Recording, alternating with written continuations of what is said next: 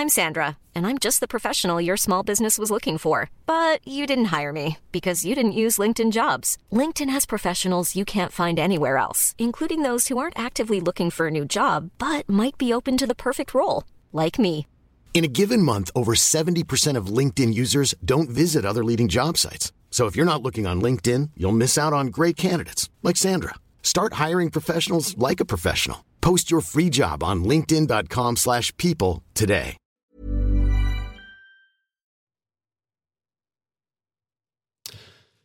Bonsoir à tous, soyez les bienvenus en direct sur CNews. L'édition spéciale se poursuit. Il était 9h41 ce matin lorsqu'un réfugié syrien a pris pour cible une aire de jeu pour enfants. L'attaque au couteau a duré 4 minutes et a fait 6 blessés. Le pronostic vital est toujours engagé pour trois d'entre eux. La première ministre et le ministre de l'Intérieur se sont immédiatement rendus sur place. Vous les entendrez dans cette édition. Emmanuel Macron lui dénonce un acte d'une lâcheté absolue. Ce soir, le parquet national antiterroriste ne s'est pas saisi du dossier. Il n'y a aucun mobile terroriste apparent selon la procureure de la République d'Annecy. Pour m'accompagner en plateau jusqu'à 19h, j'accueille Louis de Ragnel. Bonsoir, vous êtes le chef du service politique d'Europe 1. Bonsoir Yohann. À vos côtés, Sandra Buisson. Bonsoir, Bonsoir. du service police-justice de CNews. Eric Nolot, soyez le bienvenu. J'accueille euh, également en face de vous David Lebars. Bonsoir, secrétaire Bonsoir. général du syndicat des commissaires de la police euh, nationale. Laura Lebar, vous êtes psychanalyste. Bonsoir, bienvenue. Et puis euh, enfin, évidemment, Jean-Michel Fauvergue, ancien chef du RAID. Merci Bonsoir, beaucoup d'être euh, avec nous. Avant de vous entendre en plateau et de nous euh, interroger sur ce qui s'est euh, passé, voyons d'abord le déroulé des faits. Quatre minutes d'horreur au bord du lac d'Annecy, raconté par Émilie Gougache. L'horreur à quelques pas du lac d'Annecy. Aux alentours de 9h40 ce matin, armé d'un couteau, un homme s'attaque à quatre enfants sur une aire de jeu très fréquentée dans le secteur du parquet. Les victimes sont âgées de 22 mois à 3 ans. Certaines se trouvaient dans leur poussette lors de l'attaque. L'assaillant s'en prend ensuite à deux adultes de 70 et 78 ans avant d'être interpellés à 9h45. Parmi les victimes, deux enfants et un adulte ont leur pronostic vital engagé. Durant son périple meurtrier, des riverains avaient tenté de stopper l'assaillant. Né en Syrie en 1991, inconnu des services de police ou de renseignement, Abdelmassi H est arrivé sur le territoire français légalement. Il avait obtenu le statut de réfugié en Suède, où il résidait depuis 2013. Un statut qui lui permettait de circuler librement dans l'Union européenne. Abdelmassi H avait fait une nouvelle demande d'asile en France le 28 novembre 2022, refusée du fait de son obtention en Suède. L'assaillant, qui s'est déclaré chrétien, est marié avec une Suédoise avec qui il a un enfant. Le caractère terroriste ou non de cette attaque n'a pas encore été établi. Sandra Buisson du service police-justice de CNews. Comment est-ce que les enquêteurs travaillent en ce moment? Qu'est-ce qu'ils vérifient en, en priorité? Ce qu'il faut déjà trouver, c'est euh, l'entourage de cet homme qu'ils ont décrit comme euh, SDF. Donc, où était-il ces derniers jours? On sait qu'on a eu au téléphone euh, un témoin de l'attaque ce matin, euh, quelqu'un qui était euh, commerçant, un des commerçants qui sont autour de, de, de cette place, et qui a dit qu'il l'avait vu euh, depuis deux trois jours dans ce parc, euh, qu'il était euh, assis à ne, ne rien faire, euh, euh, qu'il avait l'air assez euh, perturbé, euh, non pas euh, psychologiquement, mais énervé, on va dire un peu nerveux. Euh, et qu'il était toujours habillé de noir et qu'il restait euh, de, longs moments euh, sans rien faire. Donc où a-t-il été ces derniers jours? Qu'est-ce qu'il a fait? Où est-ce qu'il a pu éventuellement séjourner Il peut être SDF, mais avoir eu quelques points de chute. Il a dit à sa femme, selon euh, l'AFP, hein, qui a pu joindre son ex-femme par téléphone, son ex-femme qui habite en, Suède, il lui a dit euh, il y a euh, quelques mois qu'il logeait dans une église. Donc effectivement, il faut retrouver son parcours, à qui il a pu parler ces derniers jours, voir s'il a fait mention de cette attaque, d'une volonté d'agresser des gens. Est-ce qu'il y a eu une radicalisation de sa part? Puisque en l'état, vous l'avez entendu, la procureure estime qu'il n'y a pas euh, d'éléments accréditant la piste d'un mobile terroriste. Mais le mobile reste à déterminer. Pourquoi a-t-il fait ça Euh, On sait, selon les déclarations de son ex-femme, euh, qu'ils étaient donc mariés en Suède, qu'ils se sont, euh, qu'ils ont divorcé il y a quelques mois, qu'ils se sont séparés parce qu'ils n'arrivaient pas à obtenir la nationalité suédoise et que donc il est venu en France et qu'elle, comme elle a refusé de le suivre, eh bien ils se sont séparés et elle est restée là-bas où ils ont d'ailleurs un enfant ensemble, un enfant également en, en bas âge. Est-ce qu'on sait s'il parle beaucoup aux enquêteurs Est-ce qu'ils se livrent? Est-ce qu'ils donnent des explications? Alors pour l'instant, c'est trop tôt pour le dire. On sait que la garde à vue a bien pu euh, commencer.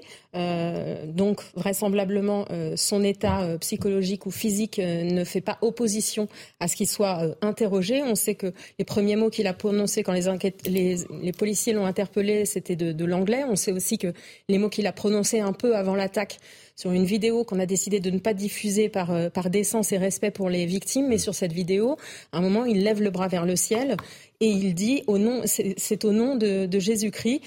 Donc, euh, il va falloir euh, savoir s'il accepte de répondre aux questions des enquêteurs et comment il justifie son geste, puisque en l'état, selon nos informations et selon la confirmation des autorités, il n'était pas connu pour des problèmes psychiatriques précédemment. On parlera évidemment longuement de cette vidéo que vous avez regardée en intégralité. Avant cela, on part à, Annecy, puisque le maire de, de la ville euh, nous attend, François Astorg. Bonsoir, monsieur le maire. On imagine évidemment toute l'émotion qui, qui a envahi votre ville ce soir. Bonsoir. Bah oui, face à cet événement effroyable, je crois qu'il n'y a pas de, de qualificatif pour dire ce qui s'est passé. Euh, tous les Annéciens sont sous le choc, je suis sous le choc. Et vous imaginez bien, mes premières pensées vont euh, aux victimes. Vous vous rendez compte des victimes? Quatre enfants entre 22 mois et 4 ans et deux adultes euh, avec un choc terrible, passage au bloc opératoire. C'est ce qui s'est passé est effroyable. C'est la première fois que ça arrive à Annecy. Vous imaginez bien. Et donc tout le monde est choqué et tout le monde pense aux victimes et aux familles. Je voulais aussi en profiter pour remercier les forces de l'ordre, la police nationale, la gendarmerie nationale et aussi la police municipale et les pompiers et la Croix-Rouge qui ont fait preuve d'une réactivité incroyable et qui ont pu emmener euh, les victimes euh, aux bons endroits pour se faire soigner à Genève, à Grenoble, mais aussi sur, euh, sur Annecy. Les forces de l'ordre, qui, vous avez raison de le préciser, ont pu intercepter l'assaillant en, quatre minutes. Monsieur le maire, est-ce que vous avez des nouvelles de l'état de santé des victimes? Écoutez, les dernières nouvelles que j'ai eues, c'est que les enfants étaient sortis du bloc opératoire et leur, euh, leur situation semblait stable, mais je n'affirmerai rien à, l'heure qu'il est. Je n'ai pas les, derniers détails. Évidemment, on, on est tous en train d'espérer que l'issue soit, soit positive, si tant est qu'elle puisse être positive, parce que j'imagine que les coups de couteau qu'ont reçus ces gamins vont laisser euh, des traces à la fois physiques et peut-être psychologiques. Je ne le souhaite pas, mais je n'ai pas plus de détails pour l'heure précisément, vous avez mis en place une cellule psychologique dans votre ville. Cette cellule, elle s'adresse aux agents de la ville, puisque deux d'entre eux ont tenté d'interpeller l'assaillant. Alors oui, absolument. Il y a deux, euh, deux agents de la, de la propreté urbaine qui étaient juste à côté, qui ont tenté, et je les ai appelés tout à l'heure pour, les, pour féliciter, saluer leur courage. Je les ai incités justement à aller voir une cellule psychologique, parce que dans ces cas-là, les chocs sont tellement violents qu'il faut aller parler avec euh, des personnes. Je dois les rencontrer euh, très rapidement. Donc oui, on a mis une cellule psychologique à la fois pour les agents qui, euh, qui étaient là, mais aussi pour juste à côté il y a une école. Je tiens à préciser que il n'y a aucun enfant de l'école qui est concerné par, par les attaques de cet assaillant. Mais on a quand même mis une cellule psychologique pour, pour les parents et aussi pour, euh, pour les agents de la ville et aussi pour les policiers municipaux qui étaient là très vite et dont certains ont vu des images assez insoutenables et, euh, ils sont choqués. Je les rencontre euh, demain avec toute mon équipe. La Première ministre et le ministre de l'Intérieur sont, venus à Annecy, donc ils sont venus vous voir. Vous avez pu leur, parler. Est-ce que vous pouvez nous dire ce que, ce que vous a dit éventuellement la Première ministre? La Première ministre, euh, j'ai eu un entretien avec euh, M. Darmanin et, euh, et Mme Borne. La Première ministre a, apporté le soutien de l'État à la ville d'Annecy, aux familles et aux parents, évidemment, M. Darmanin aussi.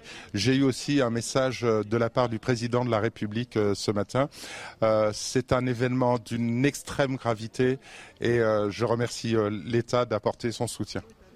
Merci beaucoup, Monsieur le, maire, donc maire d'Annecy, euh, d'avoir été en, direct sur euh, CNews. Et, évidemment, on comprend l'émotion qui s'est emparée de votre ville, qui s'est emparée de la, France tout entière face à cet acte euh, inqualifiable, acte barbare. Donc, on va beaucoup parler dans cette émission jusqu'à 19h. Merci beaucoup, Monsieur le maire. On va écouter après, à présent la, la procureure de la République d'Annecy qui tenait une conférence de presse en, en milieu d'après-midi. Écoutez-la. Le mobile reste à déterminer. Des premiers éléments de l'enquête, et je vous dis vraiment sous toute réserve, puisqu'on est sur euh, des faits qui se sont commis il y a à peine 4 heures, il n'y a aucun mobile terroriste apparent. Euh, il y a une évaluation qui est en cours, euh, comme euh, c'est l'usage en ce type de procédure par le parquet national antiterroriste. Mais en l'état, on n'a pas d'éléments qui nous pourraient nous laisser entendre qu'il y ait une motivation terroriste. Nous, ce qu'on sait aujourd'hui, vraiment des premiers éléments, c'est qu'on est face à quelqu'un qui a priori sans domicile fixe et qui a un parcours migratoire en Europe avec une demande d'asile qui lui a été accordée pas par la France. Sandra Buisson du service police-justice de CNews. Il n'y a aucun mobile terroriste apparent. Alors j'imagine que ça peut a priori surprendre les téléspectateurs qui, nous regardent, euh, mais il faut bien préciser que pour que le parquet national antiterroriste soit saisi, il faut que des critères soient remplis. Oui, on ne peut pas se baser juste sur le fait que euh, l'assaillant ait fait mention d'une religion de la même manière que quand il s'agit d'une autre religion. Euh, quand ce sont des, euh, islamistes, on ne peut pas juste se baser sur le fait qu'ils disent à la Akbar pour décréter qu'un acte est terroriste. Il y a forcément le mode de passage à l'acte. Effectivement, l'attaque au couteau fait partie des éléments privilégiés par habituellement les terroristes islamistes. Est-ce que euh, là, on est sur un acte terroriste? Pour l'instant, euh, il va falloir voir si la motivation l'était. Il va falloir entendre cet individu qui est en état de parler. Hein. Il a été pas, voire peu blessé. Euh, c'est ce qu'a dit la, la, procureure. On sait effectivement qu'il y a des signes de sa religion, c'est-à-dire qu'il a dit dans sa demande d'asile qu'il était chrétien de Syrie, qu'il avait une croix sur lui, qu'il a fait cette mention de Jésus-Christ. Après, est-ce que c'est ça qui l'a poussé à l'acte? Est-ce que c'est autre chose? Est-ce que c'est sa situation familiale? Est-ce que c'est une décompensation psychique? On sait qu'il n'avait pas il n'était pas connu pour des faits euh, d'antécédents psychiatriques. Ça ne veut pas dire qu'il n'ait pas déclenché euh, quelque chose. Donc il faut effectivement plusieurs critères. Il faut se dire que ce n'est pas parce que le parquet antiterroriste ne se saisit pas aujourd'hui qu'il ne le fera pas demain. Tout ça peut évoluer en fonction des éléments qui sont récupérés au cours de l'enquête. C'est des gens qui l'ont vu récemment. Qu'est-ce qu'il a dit? Qu'est-ce qu'il a fait? Est-ce qu'il y a eu des actes qui laissaient euh, prédestiner ce qui allait se passer? Pour rappel, pour l'attentat de la préfecture de police de Paris, le parquet antiterroriste s'est saisi au bout de deux jours parce qu'en fait, il a fallu attendre des témoignages et notamment euh, de la femme de l'assaillant pour voir qu'effectivement, il y avait des éléments qui allaient en ce sens. Mhm. Jean-Michel Fauvergue, le fait que le parquet national antiterroriste ne, soit pas saisi, ça vous surprend ou pas? Non du tout. D'abord parce qu'il y a une, première partie où il y a une où le parquet euh, local va faire une va étudier la, situation. Le, le, parquet national antiterroriste, d'ailleurs, l'étudie aussi et peut se saisir, euh, comme l'a dit euh, Sandra tout à l'heure, peut se saisir par la suite. Mais euh, ne, euh, soyons rassurés, le fait qu'un parquet local euh, soit saisi, ça ne veut pas dire pour autant que l'enquête ne sera pas faite dans les règles de l'art, bien évidemment, parce que le parquet a à sa disposition tous les moyens d'enquête, et en particulier avec les officiers de police judiciaire, de la, de la police judiciaire, tout à fait précisément, toutes les possibilités d'enquête. Il va y avoir des échanges au niveau international, et en particulier avec la Suède. il va y avoir aussi euh, des fichiers euh, qui vont être consultés. Je pense en particulier au SIS, qui est le, fichier Schengen, puisque dans, l'Europe, tous les pays d'Europe et de la, zone Schengen ont des fichiers communs qui s'appellent le SIS. Euh, je pense aussi que les bases de données Eurodac, qui est une qui, est une base de données dans laquelle tous les demandeurs d'asile doivent mettre leurs empreintes, va être elle aussi interrogée.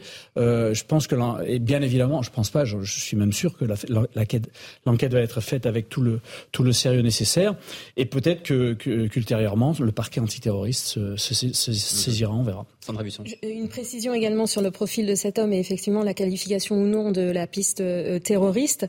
Euh, il faut reprendre ce qu'a dit Elisabeth Borne, c'est qu'il était inconnu des services de police et de renseignement, pas seulement en France, mais aussi en Suède, dans l'Europe et hors Europe. C'est ce qu'a précisé la Première ministre. Donc effectivement, c'est quelqu'un qui était dans aucun radar au niveau d'une déviance, d'une possible radicalisation. Ce qui signifie que les autorités suédoises ont d'ores et déjà transmis toutes les informations dont la France a besoin certaines et peut-être qu'effectivement elles sont encore en train d'arriver. On imagine qu'il y a aussi une transmission du dossier euh, qu'il a fait cet homme pour avoir euh, ce statut de réfugié en Suède en 2013. Euh, Louis de Ragnel, c'est vrai que la première ministre a, très peu parlé, elle s'est très peu exprimée. On l'a senti extrêmement prudente et, sur la réserve. Hein.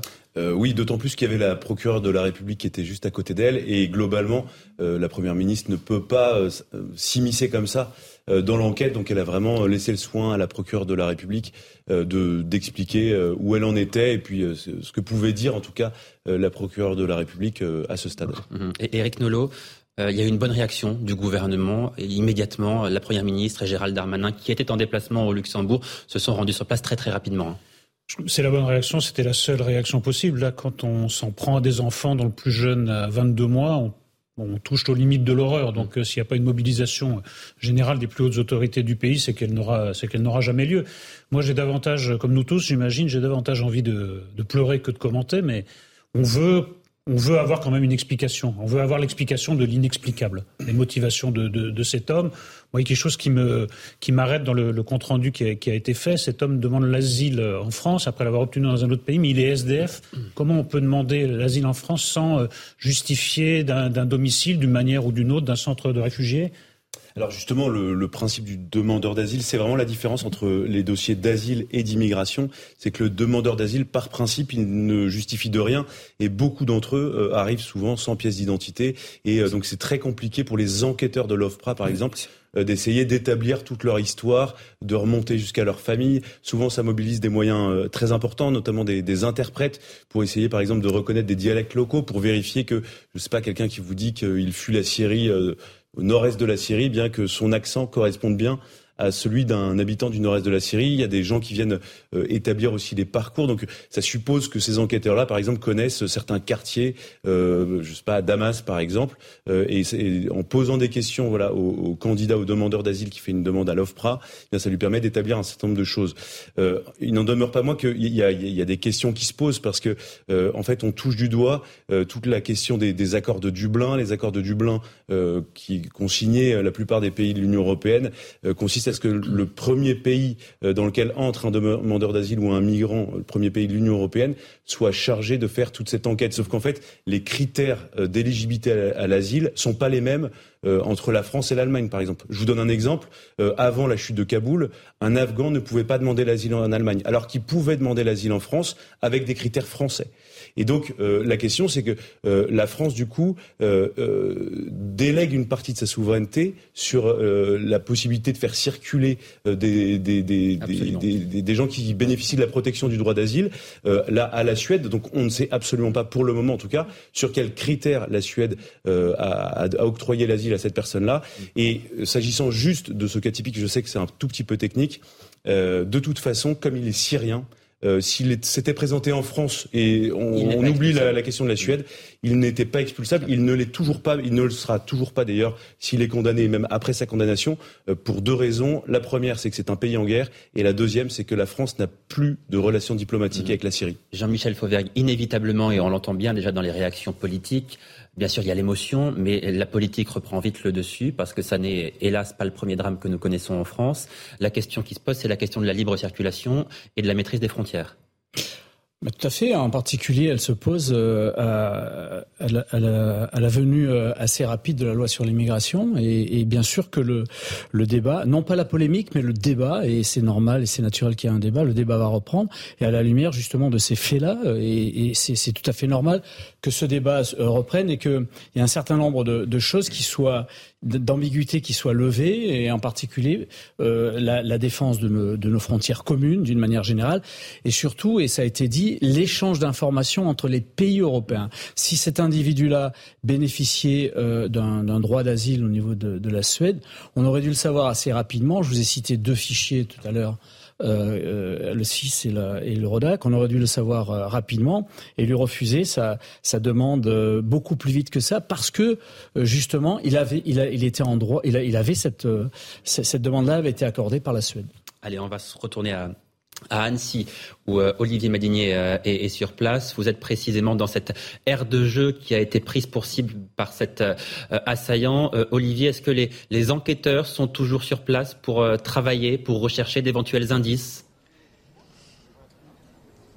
Écoutez, euh, non, le, périmètre de sécurité a été euh, levé il y a une vingtaine de minutes et vous le voyez euh, derrière moi, le site du paquet a retrouvé un visage à peu près normal. Les cyclistes sont revenus, l'aire de jeu est à nouveau fréquenté par les jeunes enfants. Alors on a du mal à imaginer quand on voit ce cadre idyllique avec cette pelouse, ce lac, ces montagnes, que l'horreur s'est produite ici, l'horreur qui s'est produite entre 9h30 et 9h45 ce matin.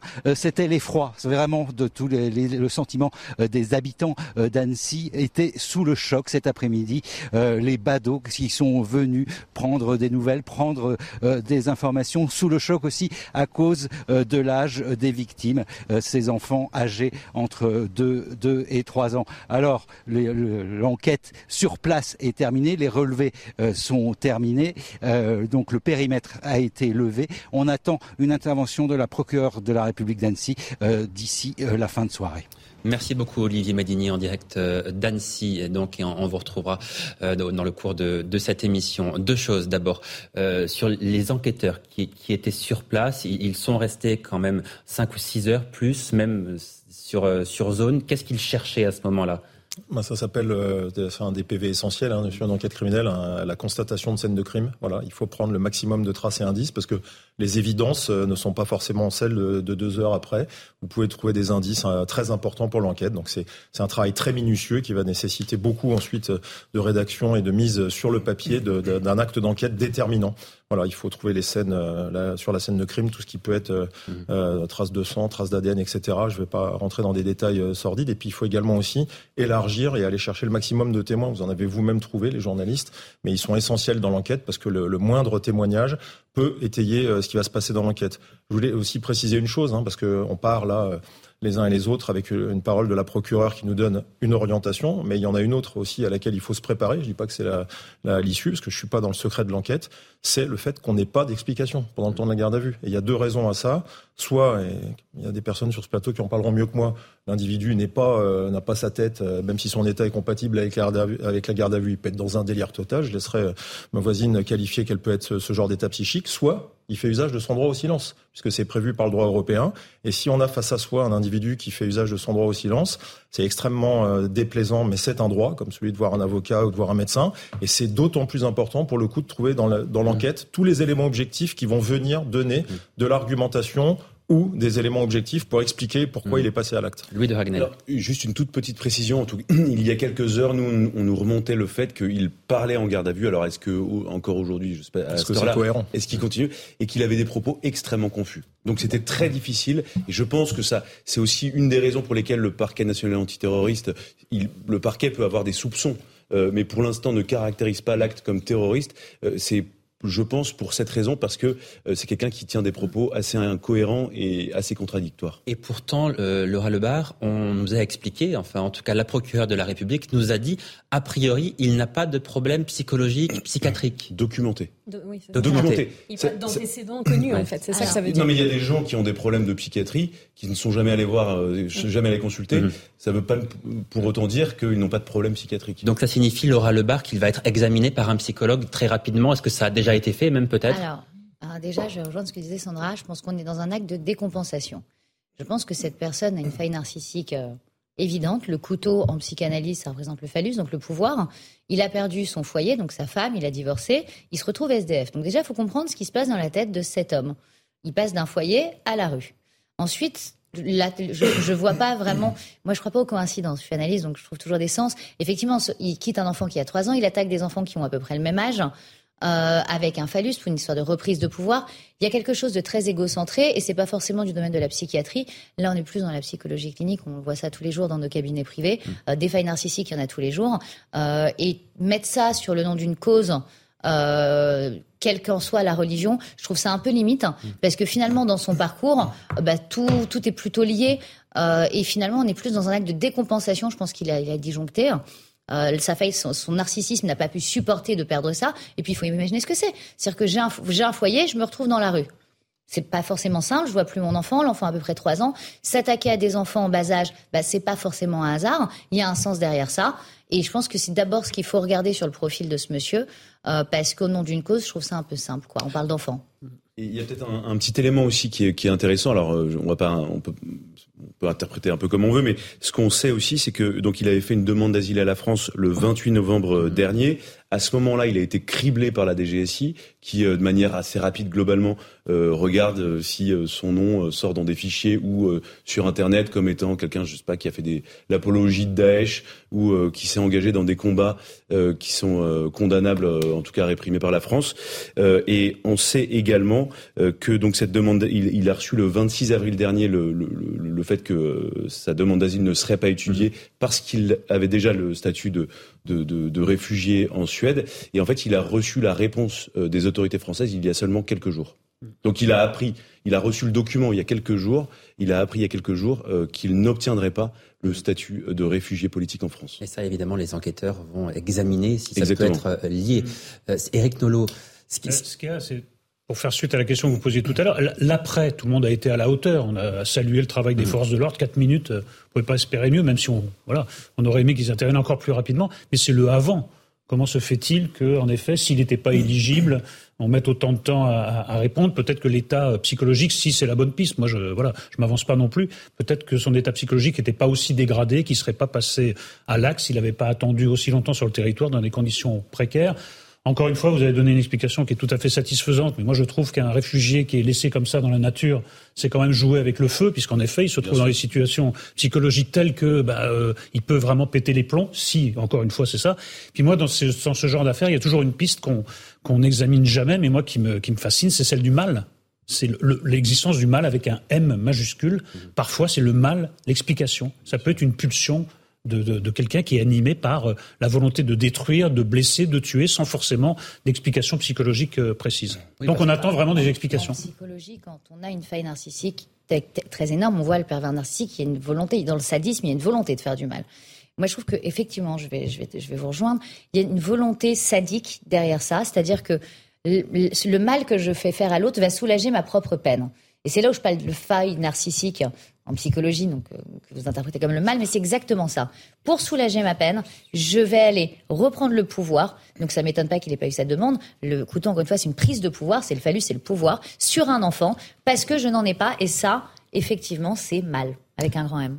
Euh, Sandra Busson, vous avez des informations supplémentaires sur la garde à vue de, l'assaillant et manifestement, ça ne se passe pas dans les meilleures conditions. Alors, c'est une garde à vue compliquée, comme l'a dit euh, Louis il y a quelques minutes. Compliquée parce que ce qu'on nous remonte, c'est qu'il ne semble pas tout à fait dans son état euh, normal. Donc, on verra ce qu'a dit euh, l'examen psychiatrique et, psychologique. Mais effectivement, ça a l'air compliqué. On nous dit notamment qu'il se roule par terre et que les propos sont confus. Donc euh, effectivement, il va falloir euh, un, petit moment d'interrogatoire de, pour euh, essayer de, savoir ce qui s'est passé. Est-ce que sa garde à vue pourrait être interrompue et, effectivement, Alors ça, ça peut toujours l'être. psychologique continue à se dégrader Ça peut toujours l'être. Rappelez-vous la femme qui était suspectée d'avoir tué la petite Lola.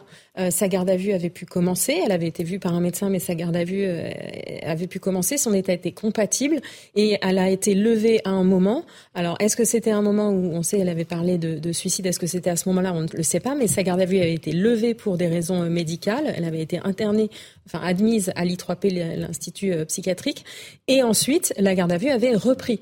Donc ça, c'est dans n'importe quelle garde à vue, c'est possible. si, je peux me permettre. Allez-y, je vous en prie. Il faut même le faire parce que si vous insistez à interroger quelqu'un qui n'a pas son état psychique, la défense derrière va avoir une faille dans le dossier, le dossier va s'écrouler. Donc il faut, si cet individu euh, présente des troubles, il faut que la garde à vue soit interrompue mm. et garder du temps de garde à vue, parce que si ensuite il est à nouveau éligible à des interrogatoires, c'est à ce moment-là qu'il faudra reprendre. C'est l'intérêt de l'enquête, donc c'est l'intérêt des victimes et de la société qui voudra poursuivre cet individu, mais il ne faut pas l'auditionner s'il n'est pas en état de l'être. Mais David Lebars, au début de sa garde à vue, un médecin a donné l'autorisation de le garder à vue. Oui, mais ça c'est ce qu'on appelle la compatibilité, c'est-à-dire si l'individu est compatible avec un état de garde à vue. Il a été vu par un médecin quand même. Oui, mais c'est un examen, euh, je ne vais pas dire euh, superficiel, mais c'est un examen qui n'est pas approfondi, c'est pas une expertise psychiatrique.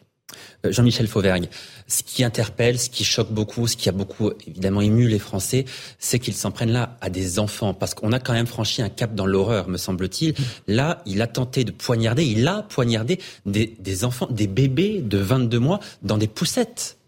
Mais Yoann, en, France, on n'a pas cessé de franchir des caps dans l'horreur. Euh, Moi, j'en ai connu quelques-uns euh, en, tant que en policier, et j'en ai connu après quelques-uns comme tout Français. Euh, on, on, il y a eu des massacres dans, dans, au Bataclan. Il y a eu euh, un, un, professeur euh, décapité. Il y a eu des policiers qui ont été tués, des forces de l'ordre. Euh, les enfants, des, des, enfants déjà. L'école juive de Toulouse. Effectivement, à l'école Zaratora par Mohamed Merah. des enfants qui ont été d'ailleurs achevés sur, sur, le sol, poursuivis et achevés, alors que Mohamed Merah filmait tout ça. Et, et, là, on est effectivement sur un sur une horreur encore supplémentaire, c'est-à-dire plusieurs petites victimes qui ont, qui ont, qui ont, qui ont été poignardées par, par, par cet individu, par ce fou, par ce, je ne sais pas comment le qualifier. Euh, en, en, France, on est, on est surpris de ça parce qu'on est, on, est, on s'attend plutôt euh, à, à, des attentats euh, islamistes. Euh, les États-Unis sont beaucoup plus habitués à ce qu'ils appellent des mass murderers, c'est-à-dire des, des, tueurs de masse qui sont pas euh, et qui n'ont pas des connotations euh, religieuses extrémistes. Mais qui se déroulent principalement par arme à feu. Là, c'est vrai que les attaques au couteau sont généralement quand même euh, oui, la manière de faire des, des djihadistes et des islamistes. Oui, vous avez raison, et ça rajoute, ça rajoute effectivement à cette, à cette confusion entre entre les uns et entre les autres. On a eu quelques mass murderers en France. Euh, je me rappelle de, de Nanterre il y a, il y a quelques quelques années quelques années de ça.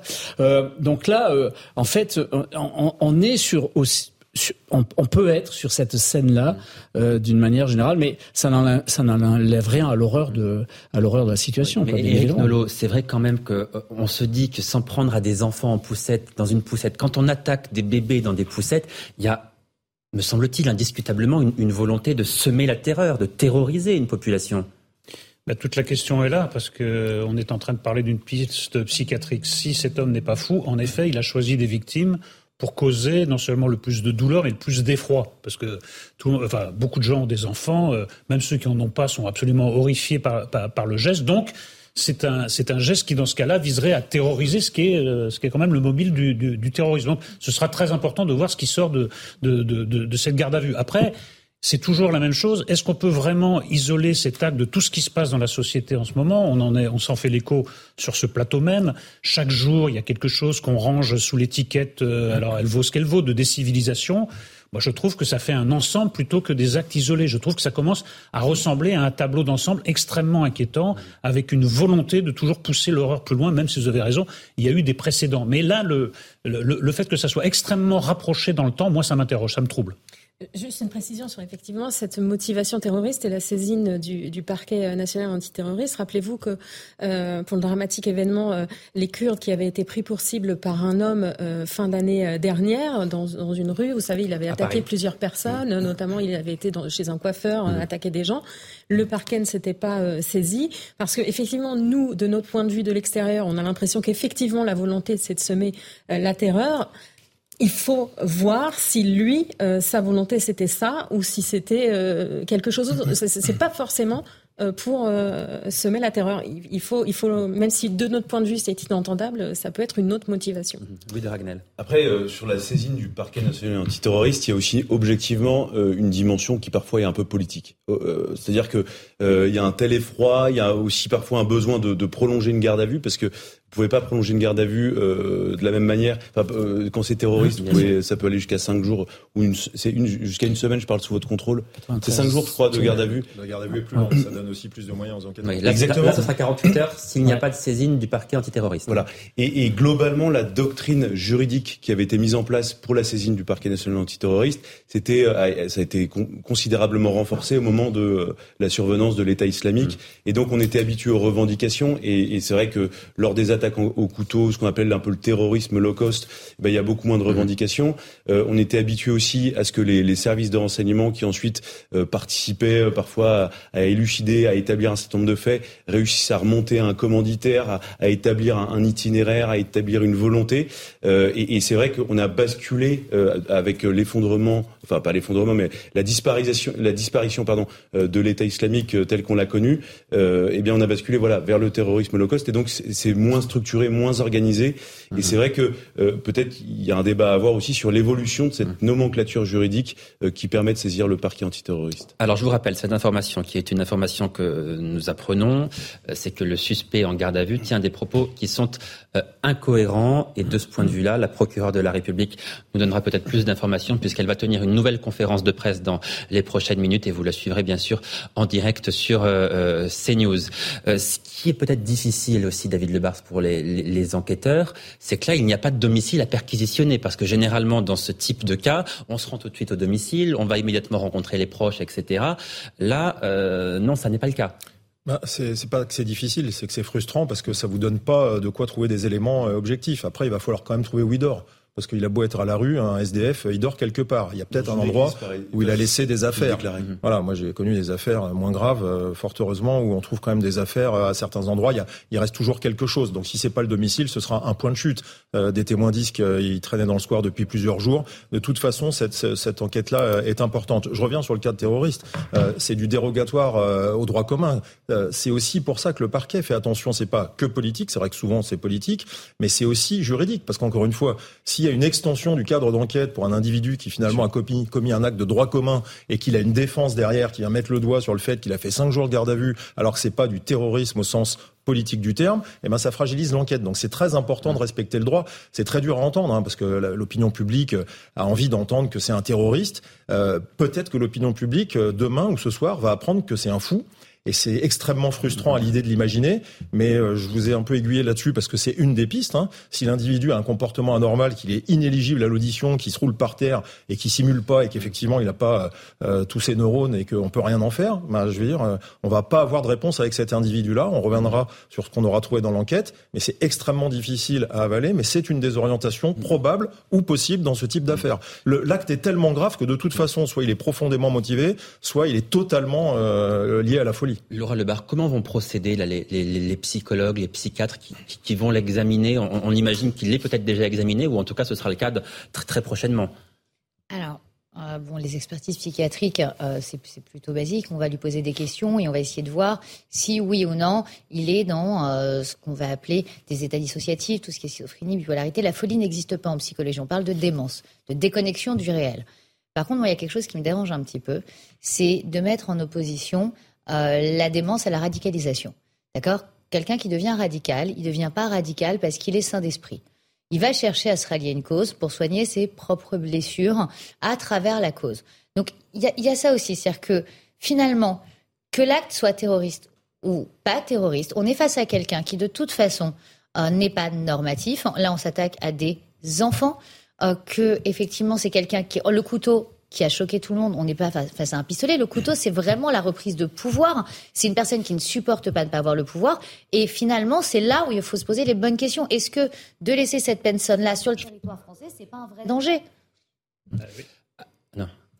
C'est pour ça que se pose la question de l'avant, en effet. il faut savoir comment on en arrive à une situation comme ça. Est-ce que c'était évitable? Je reprends mon raisonnement tout à l'heure. Quelqu'un qui est placé dans des conditions extrêmes, à la rue, après avoir connu une situation haute, et qu'on laisse errer pendant des jours, et même, si j'ai bien compris, pendant des mois, la décision euh, euh, date de novembre, la, demande a été déposée en novembre je dis que mathématiquement, l'état psychique de cet homme va forcément se dégrader. d'ailleurs sur la, durée, la, longueur pour avoir ah bah une, réponse, les demandes d'asile, tout cela était extrêmement long. Bah, figurez-vous quand dans la l'administration française, c'est considéré comme une, réponse assez rapide. Mm. C'est-à-dire que donc sa demande a été faite le 28 novembre dernier. Euh, le 26 avril, il, il est au courant du rejet et il apprend il y a quelques jours on lui notifie en tout cas le fait qu'il n'est pas euh, éligible à l'asile en France. Vous voulez dire qu'ils ont réussi à lui adresser la réponse, puisque s'il l'a eu, c'est qu'il a été contacté. Absolument. Hmm. Alors, le préfet euh, est en train de, s'exprimer. Vous suivrez ensuite la déclaration de la procureure de la République d'Annecy. Euh, saluer l'action des forces de sécurité, des forces de secours, qui sont intervenues très rapidement sur cet événement dramatique. Dramatique au combien, puisque évidemment, ce sont notamment des enfants qui sont, qui sont victimes. Donc moi j'ai une pensée, euh, je pense comme comme vous tous et toutes, pour euh, les victimes, les familles, et puis aussi sur, euh, pour euh, toutes celles et tous ceux qui sont intervenus en premier sur, ce drame. donc Nous avions ce matin en intervention aussi bien des, des, policiers nationaux que des policiers municipaux. Nous avions également des forces importantes de sapeurs-pompiers du, du, service départemental de, Haute-Savoie. Nous avons mobilisé aussi des, gendarmes et il se trouvait que nous avions aussi les militaires du dispositif Sentinelle qui étaient, qui étaient déployés. Donc cette réactivité des, des, forces de secours a permis euh, l'interpellation rapide donc, euh, de, de l'auteur. Et euh, à ce stade, donc, moi, je voulais aussi remercier vraiment toutes, tous, les, tous les intervenants. Et puis aussi remercier les services qui ensuite ont pris en charge les victimes. Je pense notamment au SAMU 74. et puis les, nos, associations partenaires, je pense aussi à la Croix-Rouge par exemple, qui, ont pris en charge euh, les impliqués, c'est-à-dire les, les, non blessés et euh, les, les, familles de, ces impliqués pour ici même à la préfecture assurer un premier soutien psychologique. Mais à ce stade, je pense qu'il est important euh, que Madame la procureure puisse s'exprimer sur euh, l'état euh, de, l'enquête judiciaire et je lui laisse la parole.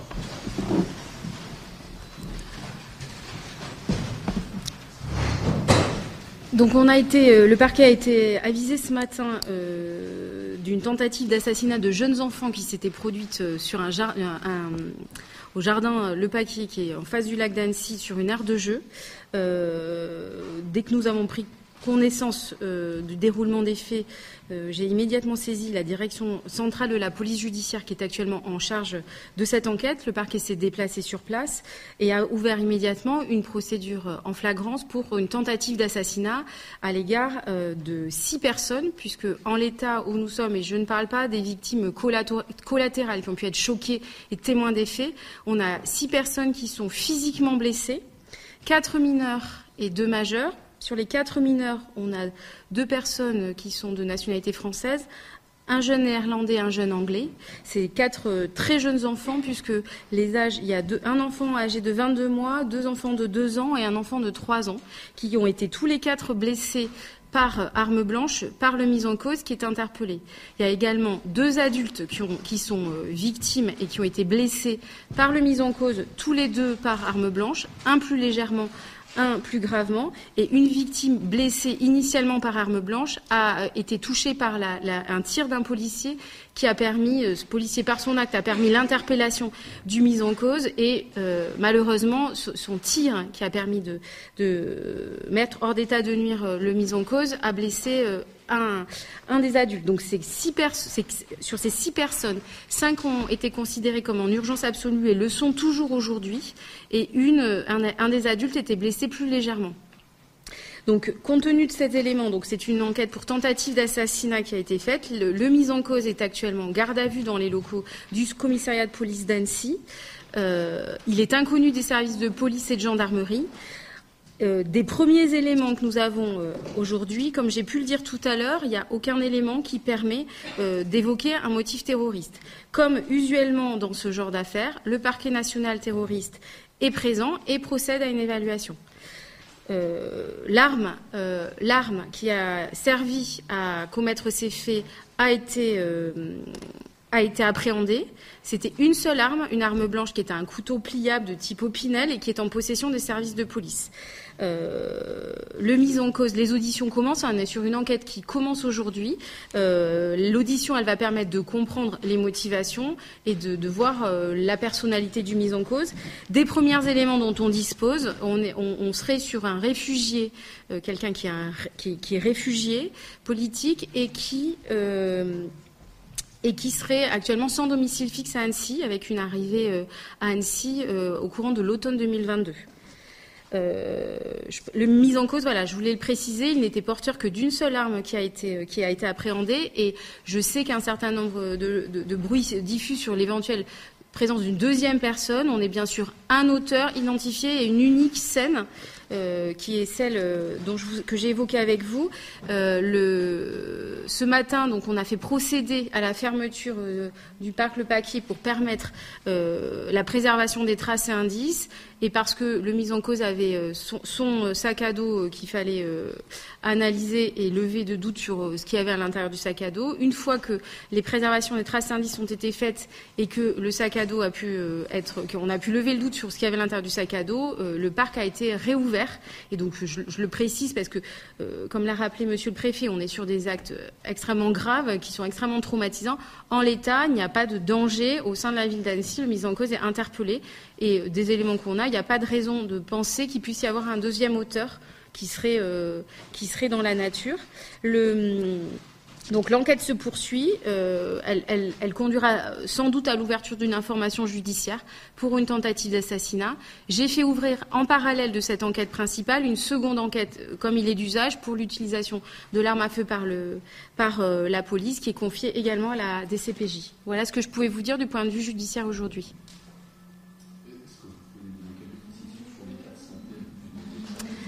Alors, euh, on est sur des très jeunes victimes, euh, dont le, je suis pas médecin, mais dont on me dit que leur état de santé il est encore extrêmement fragile. Donc, euh, ils sont aujourd'hui toujours en urgence absolue. Voilà. Est-ce que le suspect a été auditionné? Est, Les auditions sont en cours. L'enquête, elle est en cours actuellement. Il est, actuellement physiquement dans les locaux du commissariat de police d'Annecy. Son état est compatible Il est actuellement physiquement dans les locaux du commissariat de police d'Annecy. Sur des zones vitales. D'où la qualification pénale de tentative d'assassinat. Sur l'état de santé des mineurs, donc euh, actuellement, il y, en a, euh, il y en a un qui a été transféré à Genève. Euh, les trois autres qui, après une première intervention chirurgicale à Annecy, ont été transférés au CHU de Grenoble. Donc on a trois victimes mineures à Grenoble, au CHU de Grenoble, et, une victime hospitalisée à Genève. Est-ce que, à ce stade, la question psychiatrique concernant le mise en cause est posée Alors, elle se pose nécessairement pour tout acte dont on dont on voit qu'elle n'a pas de sens et a priori pas de mobile apparent. Donc évidemment, ça fait partie d'une des pistes et, l'enquête en cours, elle va permettre de déterminer le mobile. Je ne peux pas exclure évidemment à ce stade un mobile, euh, euh, un acte insensé. Est-ce que la scène de violence commence uniquement dans l'air de jeu ou est-ce que les minutes qui précèdent, il a déjà été Alors l'enquête permettra de le déterminer. En tout cas, les victimes qui ont été blessées, elles ont été bien sur l'air de jeu.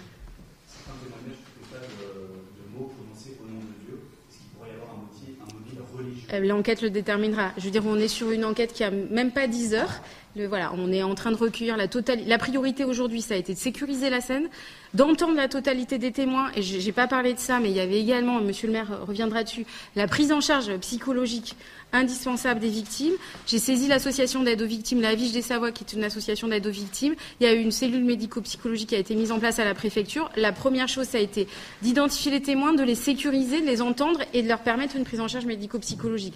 Tous ces témoignages vont être euh, exploités dans le cadre de l'enquête judiciaire et on y verra sans doute, une fois que l'exploitation sera terminée, plus clair sur les mobiles de euh, cet acte.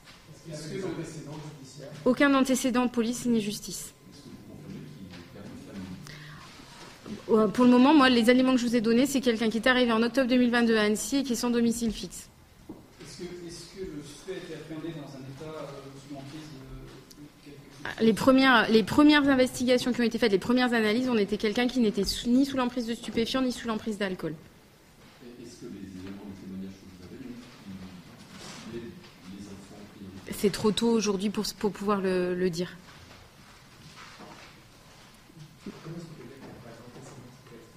Ah, j'ai pas dit qu'il n'y avait pas d'antécédent psychiatrique.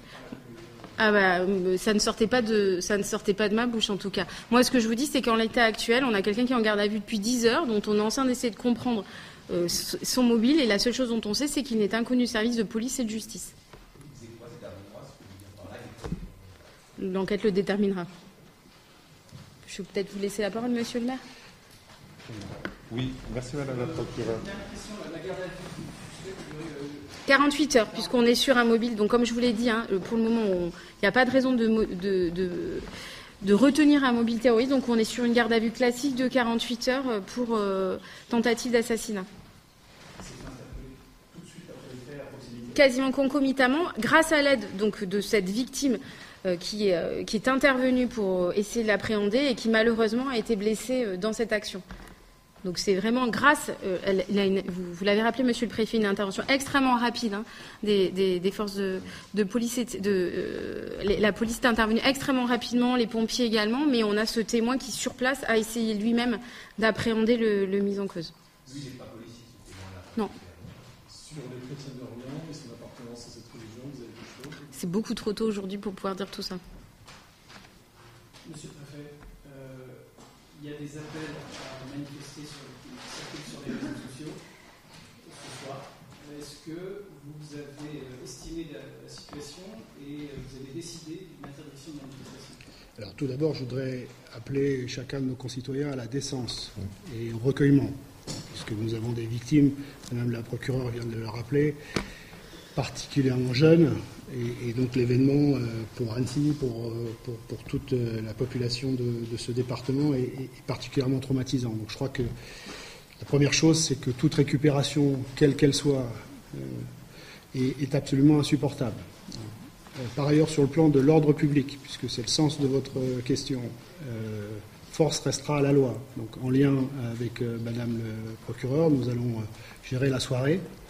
Donc, euh, pour euh, d'abord que euh, Annecy euh, puisse se, recueillir et que tous ceux qui souhaiteraient euh, utiliser cet événement dramatique euh, pour une cause quelle qu'elle soit, euh, soient euh, traités comme il, comme il convient. Donc, pour l'instant, donc en termes de manifestation, puisque je rappelle qu'une manifestation, il faut qu'elle soit déclarée pour que je puisse l'interdire. Donc euh, je n'ai pas de déclaration de manifestation, ce qui ne m'étonne pas, parce que nous avons déjà eu le cas. Euh, donc euh, nous ferons appel aux articles habituels du, Code pénal pour pouvoir traiter cette manifestation, si jamais elle devait avoir lieu, sans déclaration.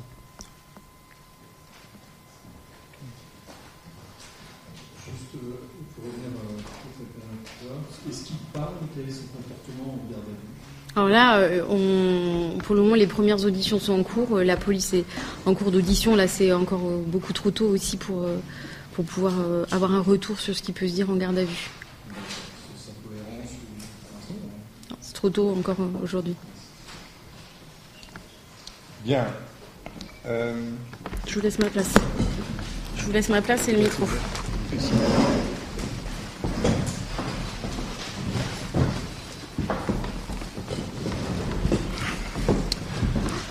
Écoutez, ce 8 juin euh, restera de triste mémoire dans l'esprit des, euh.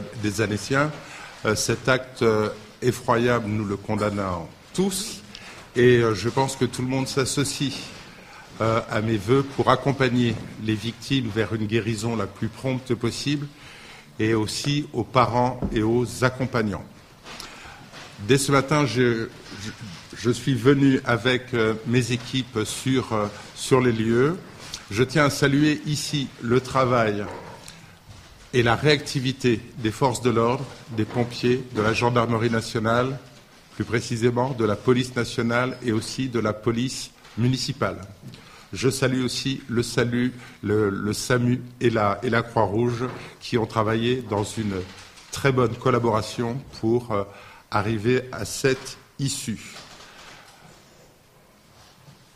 Tout à l'heure, vous parliez d'événements qui pourraient se dérouler ce soir. Je ne sais pas ce qui va se passer. Le préfet euh, euh, vient de nous dire. On va voir ce qui va se passer ce soir. Aujourd'hui, c'est la journée du recueillement et je demande et j'appelle aussi à la décence dans ce moment de recueillement.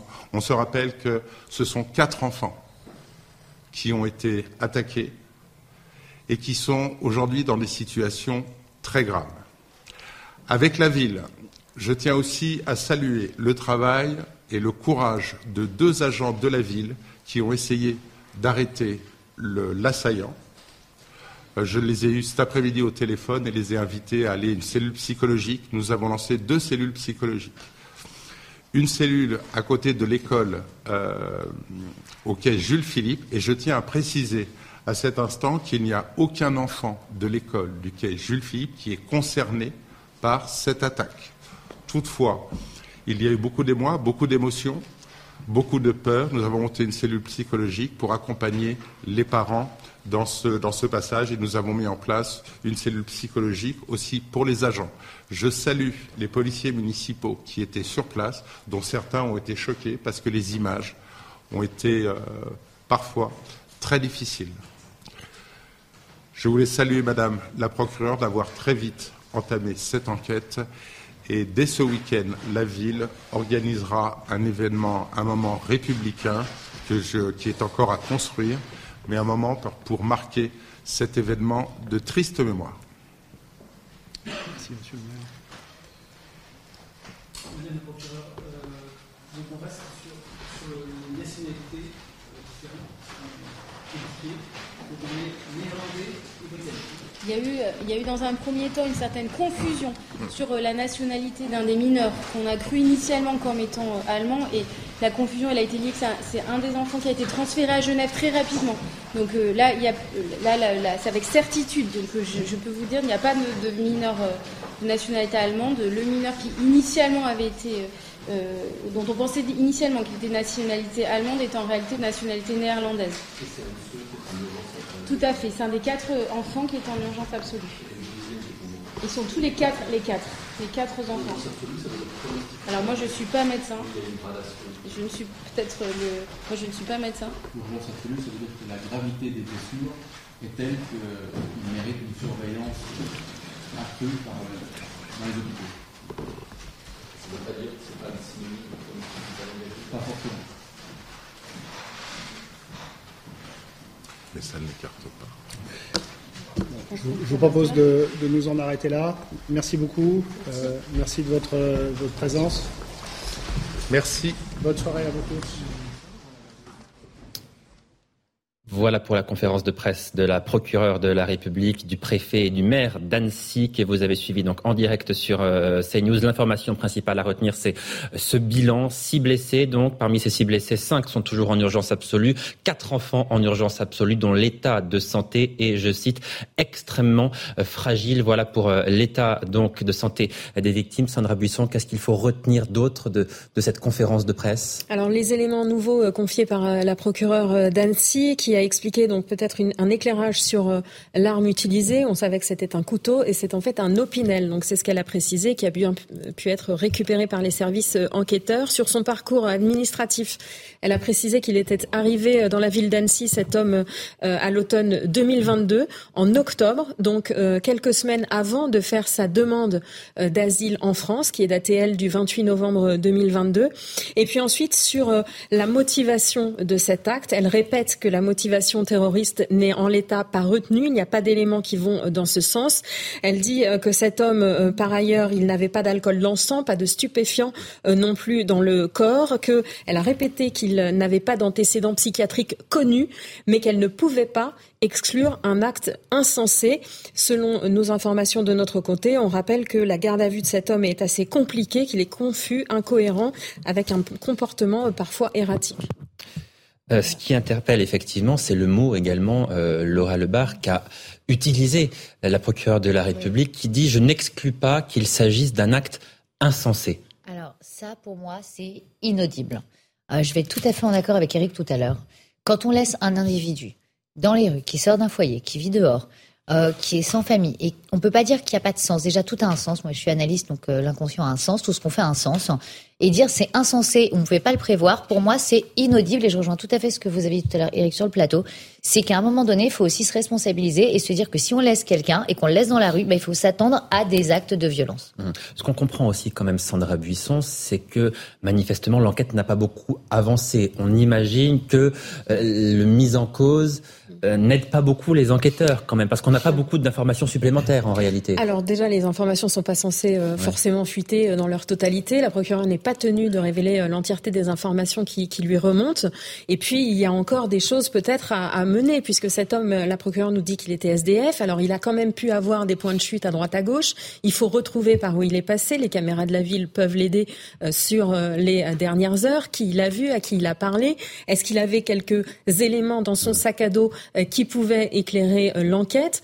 tout ça, elle n'est pas tenue d'en parler, nous remonte certaines indiscrétions, mais effectivement, l'entièreté des infos en sa possession ne sont pas forcément rendues publiques. Mais les enquêteurs, oui, on avance forcément dans, dans, dans, toutes les techniques d'enquête qu'ils ont menées. Est-ce qu'il avait un téléphone, mmh. qui l'a appelé, qu'est-ce qu'il a dit, à qui? Ils ont forcément pris contact avec son ex-femme qui est en Suède et qui a été jointe par nos collègues de l'AFP. Donc tout ceci doit être euh, recueilli, corroboré. Et puis, en revanche, oui, cette audition euh, en garde à vue, elle est compliquée. Mais il y a d'autres éléments d'enquête qui peuvent aider à, faire le jour sur ce qui s'est passé. Et c'est aussi pour cela, vous l'avez dit tout à l'heure, que les enquêteurs vont chercher à savoir où dormait cette personne qui est une personne euh, SDF. Je rappelle ce, ce bilan, donc cinq personnes en urgence absolue, dont toujours quatre enfants dans un état de santé extrêmement fragile.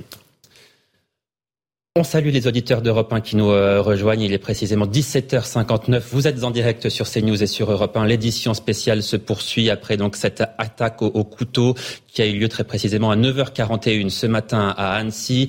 Un assaillant a pris pour cible une aire de jeu pour euh, enfants. Six personnes ont été blessées. La procureure de la République l'a annoncé à l'instant. Parmi ces six victimes, cinq sont ce soir dans un état d'urgence euh, absolue. Parmi elles, quatre enfants, quatre enfants en urgence absolue dont l'état de santé et je cite la procureure d'Annecy, extrêmement euh, fragile. On parle évidemment de cette attaque qui a donc eu lieu ce matin dans, dans Punchline. Je vous présente les, les invités qui sont euh, avec moi. Sandra Buisson, bonsoir. Bonsoir. Du service police-justice de CNews. Louis Dragnel, soyez le bienvenu. Bonsoir. Chef du service politique d'Europe 1. David Lebars est également présent. Vous êtes secrétaire général du syndicat des commissaires de police. Bonsoir. Et puis, j'accueille également Laura Lebar, psychanalyste. Jean-Michel Fauvergue est également avec nous. Soyez euh, les bienvenus. Sandra Buisson, on va euh, peut-être récapituler ce que l'on sait du profil de cet assaillant qui, euh, je l'ai dit, a blessé ce matin, un peu avant 10 heures, six personnes dans cette aire de jeu à Annecy. Alors c'est un individu de nationalité syrienne qui a vécu depuis 2013 en Suède où il a obtenu euh, le statut de, réfugié en 2013 et qui euh, l'a vu euh, se prolonger au, fil des ans. Selon sa femme qui a pu être, son ex-femme qui a pu être jointe par nos collègues de l'AFP, il serait parti de là-bas il y a huit mois parce qu'il n'était plus d'accord. Lui souhaitait obtenir la nationalité suédoise et il se l'était vu refuser, donc il est parti en France. Sa femme n'a pas voulu le suivre, donc ils ont divorcé. Elle avait très peu de nouvelles de lui depuis cette date. Cet homme, selon la procureure donc il est arrivé en octobre 2022 à Annecy. C'était quelques semaines avant qu'il ne fasse une demande d'asile en France euh, à l'OFPRA le 28 novembre 2022. Demande qui a été euh, jugée irrecevable il y a quelques jours seulement, le 4 juin euh, dernier, au titre du fait qu'il avait déjà un statut de réfugié en Suède. Il ne pouvait pas l'obtenir une deuxième fois en France. Une précision sur le moment de son passage à l'acte, selon une vidéo particulièrement insoutenable que nous avons pu consulter. À un moment, il tend le bras vers le ciel et dit au nom de Jésus-Christ avant de porter la main à la chaîne qu'il a autour du cou et il avait, euh, selon euh, nos informations, effectivement une croix euh, chrétienne sur lui. Il avait également un livre de prière de la même religion avec lui. Dans sa demande d'asile en France également, il a dit être chrétien de Syrie. Un dernier point pour euh, préciser que euh, pour l'instant, il n'y a pas de motivation terroriste établie à ce stade. C'est ce que confirmait la, la procureure d'Annecy. Mais le parquet national antiterroriste reste en étude au cas où des éléments à venir dans l'enquête attestaient de cette piste. Oui, Sandra Busson, il faut préciser qu'une euh, vidéo est en ce moment minutieusement scrutée et interpellée, on l'imagine, par les services de renseignement. C'est une vidéo sur laquelle on voit effectivement l'assaillant porter des coups de couteau à ses victimes et déambuler dans cette aire de jeu durant 4 minutes. Disons-le tout de suite, c'est une vidéo qui est euh, insoutenable, mais vous avez pu la, la consulter.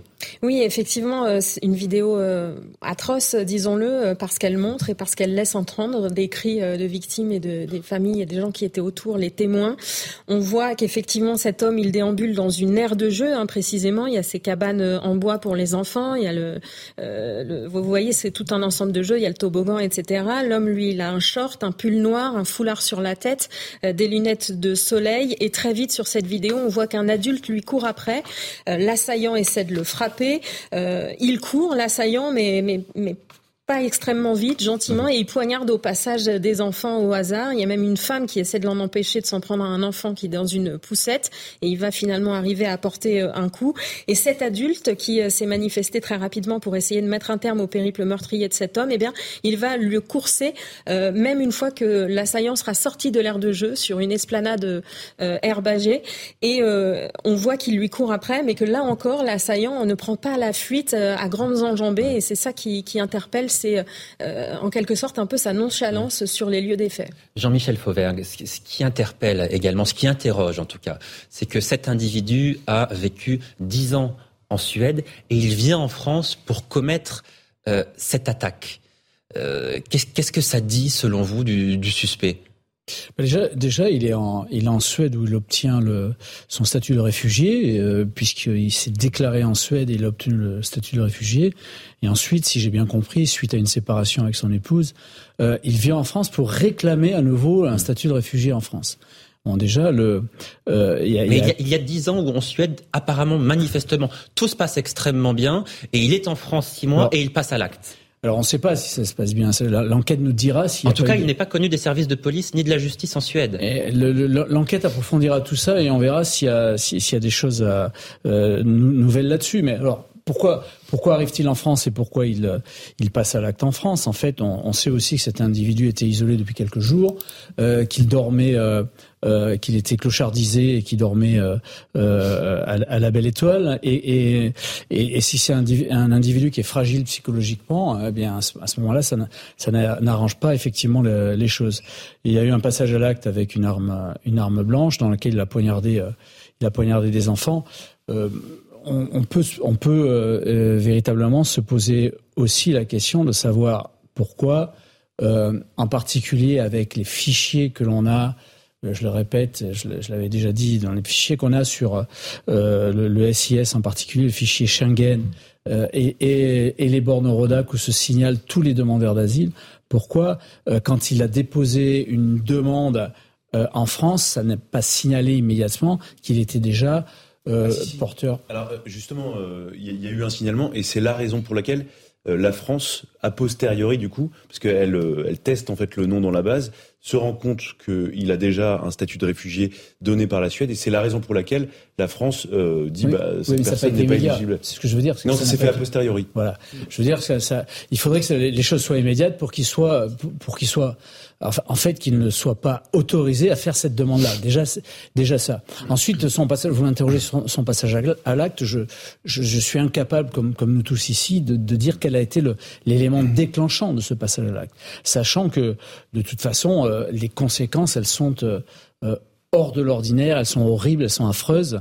Euh, c'est ce qu'on appelle des, des alors puisque ça n'est pas terroriste, euh, en tout cas pour l'instant, c'est ce qu'on appelle des, des, des, mass murderers, des tueurs de, des tueurs de masse qui, qui passent à l'acte de cette manière-là, que ce soit aux États-Unis avec des armes à feu euh, ou que ce soit ailleurs avec d'autres types d'armes. Mais Louis de Ragnel, il va quand même falloir comprendre plus précisément, pourquoi est-ce que cet individu a quitté la Suède où il a vécu pendant dix ans pour venir en France? Alors il y a quand même un élément euh, qu'on sait, euh, à la fois à travers son parcours administratif et par rapport aussi à ce que euh, son ancienne épouse raconte de lui, ce que sa belle-mère aussi raconte de lui, c'est qu'il avait un objectif, c'était d'acquérir la nationalité d'un pays européen. Il, donc il est demandeur d'asile, il obtient le statut de réfugié en Suède, ensuite il demande la nationalité suédoise, elle lui est rejetée, et donc c'est à l'issue de ce rejet euh, qu'il euh, il tente sa chance en fait en quelque sorte en France. Euh, donc il, il fait sa demande d'asile, sans doute. Alors là c'est de l'interprétation, mais sans doute avec l'objectif d'acquérir la nationalité française ensuite et pour s'établir en France parce que en fait aussi ce qu'il faut savoir c'est que quand vous êtes protégé par l'OFPRA quand vous avez une protection on vous accorde la qualité de réfugié en tout cas en France la protection dure 10 ans et ensuite il faut la renouveler. Euh, et on sait que euh, sa protection qui avait été émise euh, par la Suède, donc il, avait ce statut de réfugié jusqu'en 2025, et peut-être qu'en anticipation d'un éventuel renouvellement, il craignait de, devoir quitter la Suède. David Lebar, est-ce que là, les, enquêteurs cherchent quand même s'il a, s'il a des complices, s'il appartient à un réseau, où on commence quand même à se faire une idée plus précise du profil qui, manifestement, semble être un profil plus solitaire? Eh bien, en tout cas, on part pas sur ce postulat. Quand on fait une enquête comme celle-là, on n'exclut rien. C'est-à-dire qu'on cherche au plus large et c'est ensuite, euh, s'il y a les portes qui ont été ouvertes et que ça ne donne rien, qu'on rétrécit le cadre d'enquête? Il est hors de question pour des enquêteurs de police judiciaire qui sont parfaitement rodés à la technique de l'enquête criminelle de laisser la moindre piste de côté. Ils savent parfaitement faire et ça démarre, comme je vous l'ai déjà dit, sur la, les constatations et la scène de crime. Et on ne part jamais sur un principe qu'il s'est passé ça parce qu'un tel a vu ça ou un tel a vu ça. On prend tous les éléments objectifs, matériels, les témoignages. Il y a strictement rien qui n'est laissé de côté. Si vous me permettez, je voulais, je voulais revenir sur un point parce que je crois que sur le plateau, mmh. on confond l'état mental et, euh, et, le, et le droit. Parce qu'il faut faire du droit dans une affaire comme ça. Le droit, euh, l'infraction, elle est constituée par trois éléments. C'est très important. Les auditeurs et ceux qui nous regardent vont le comprendre. Il y a l'élément euh, légal. Il faut que le texte soit prévu. Là, c'est simple. Hein, c'est une tentative d'homicide, plusieurs tentatives d'homicide. Il y a l'élément légal. L'élément matériel, on l'a, on le sait par la procureure, c'est le couteau. Euh, et il y a des victimes. Et après, il y a l'élément moral. C'est là où je pense qu'il faut discuter. C'est que l'élément moral, c'est de savoir si cette personne a euh, eu l'intention et a la conscience d'avoir commis cette infraction. On peut débattre avec un psychologue ou avec un juriste. À la fin, c'est le droit qui va l'emporter. Le droit, c'est que si cet individu euh, est insensé, comme l'a dit la procureure, même s'il s'appelait pas à une psychiatre ou une psychologue, s'il n'est pas dans un état qui fait qu'on peut retenir l'élément moral, la procédure va s'écraser euh, et ça va être la psychiatrie qui va prendre le pas. Ça n'empêche pas qu'il pourra pas être enfermé dans des conditions d'ailleurs aussi sécurisées que la prison, puisque les, les individus extrêmement dangereux en psychiatrie sont enfermés dans des centres surveillés, mais ça, ça effondre la procédure s'il n'y a pas les trois éléments constitutifs de l'infraction. Et de ce qu'on peut savoir, même si euh, la procureure ne l'a pas dit elle-même, parce qu'il y a le secret de l'enquête, hein, euh, c'est si cet individu est ou pas en conscience et s'il a commis cette infraction en conscience avec euh, la, la, lucidité qui est nécessaire pour qu'on lui influe, euh, impute cette infraction. Eric Nolot. Non mais parlons, parlons du droit. Si par définition cet homme n'était pas éligible à l'asile en France, Là, il faut quand même se poser une question sur les procédures.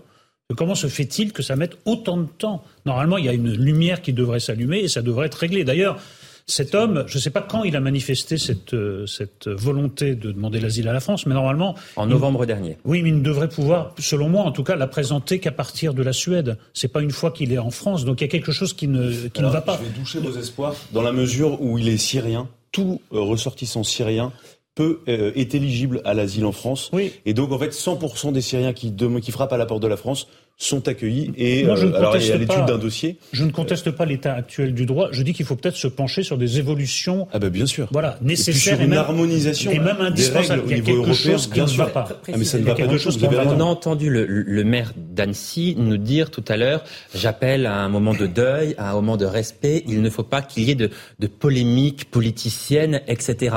Euh, néanmoins, euh, Eric Nolot et Jean-Michel Fauvergue, il y a des questions politiques qui se posent. Ça, c'est incontestable.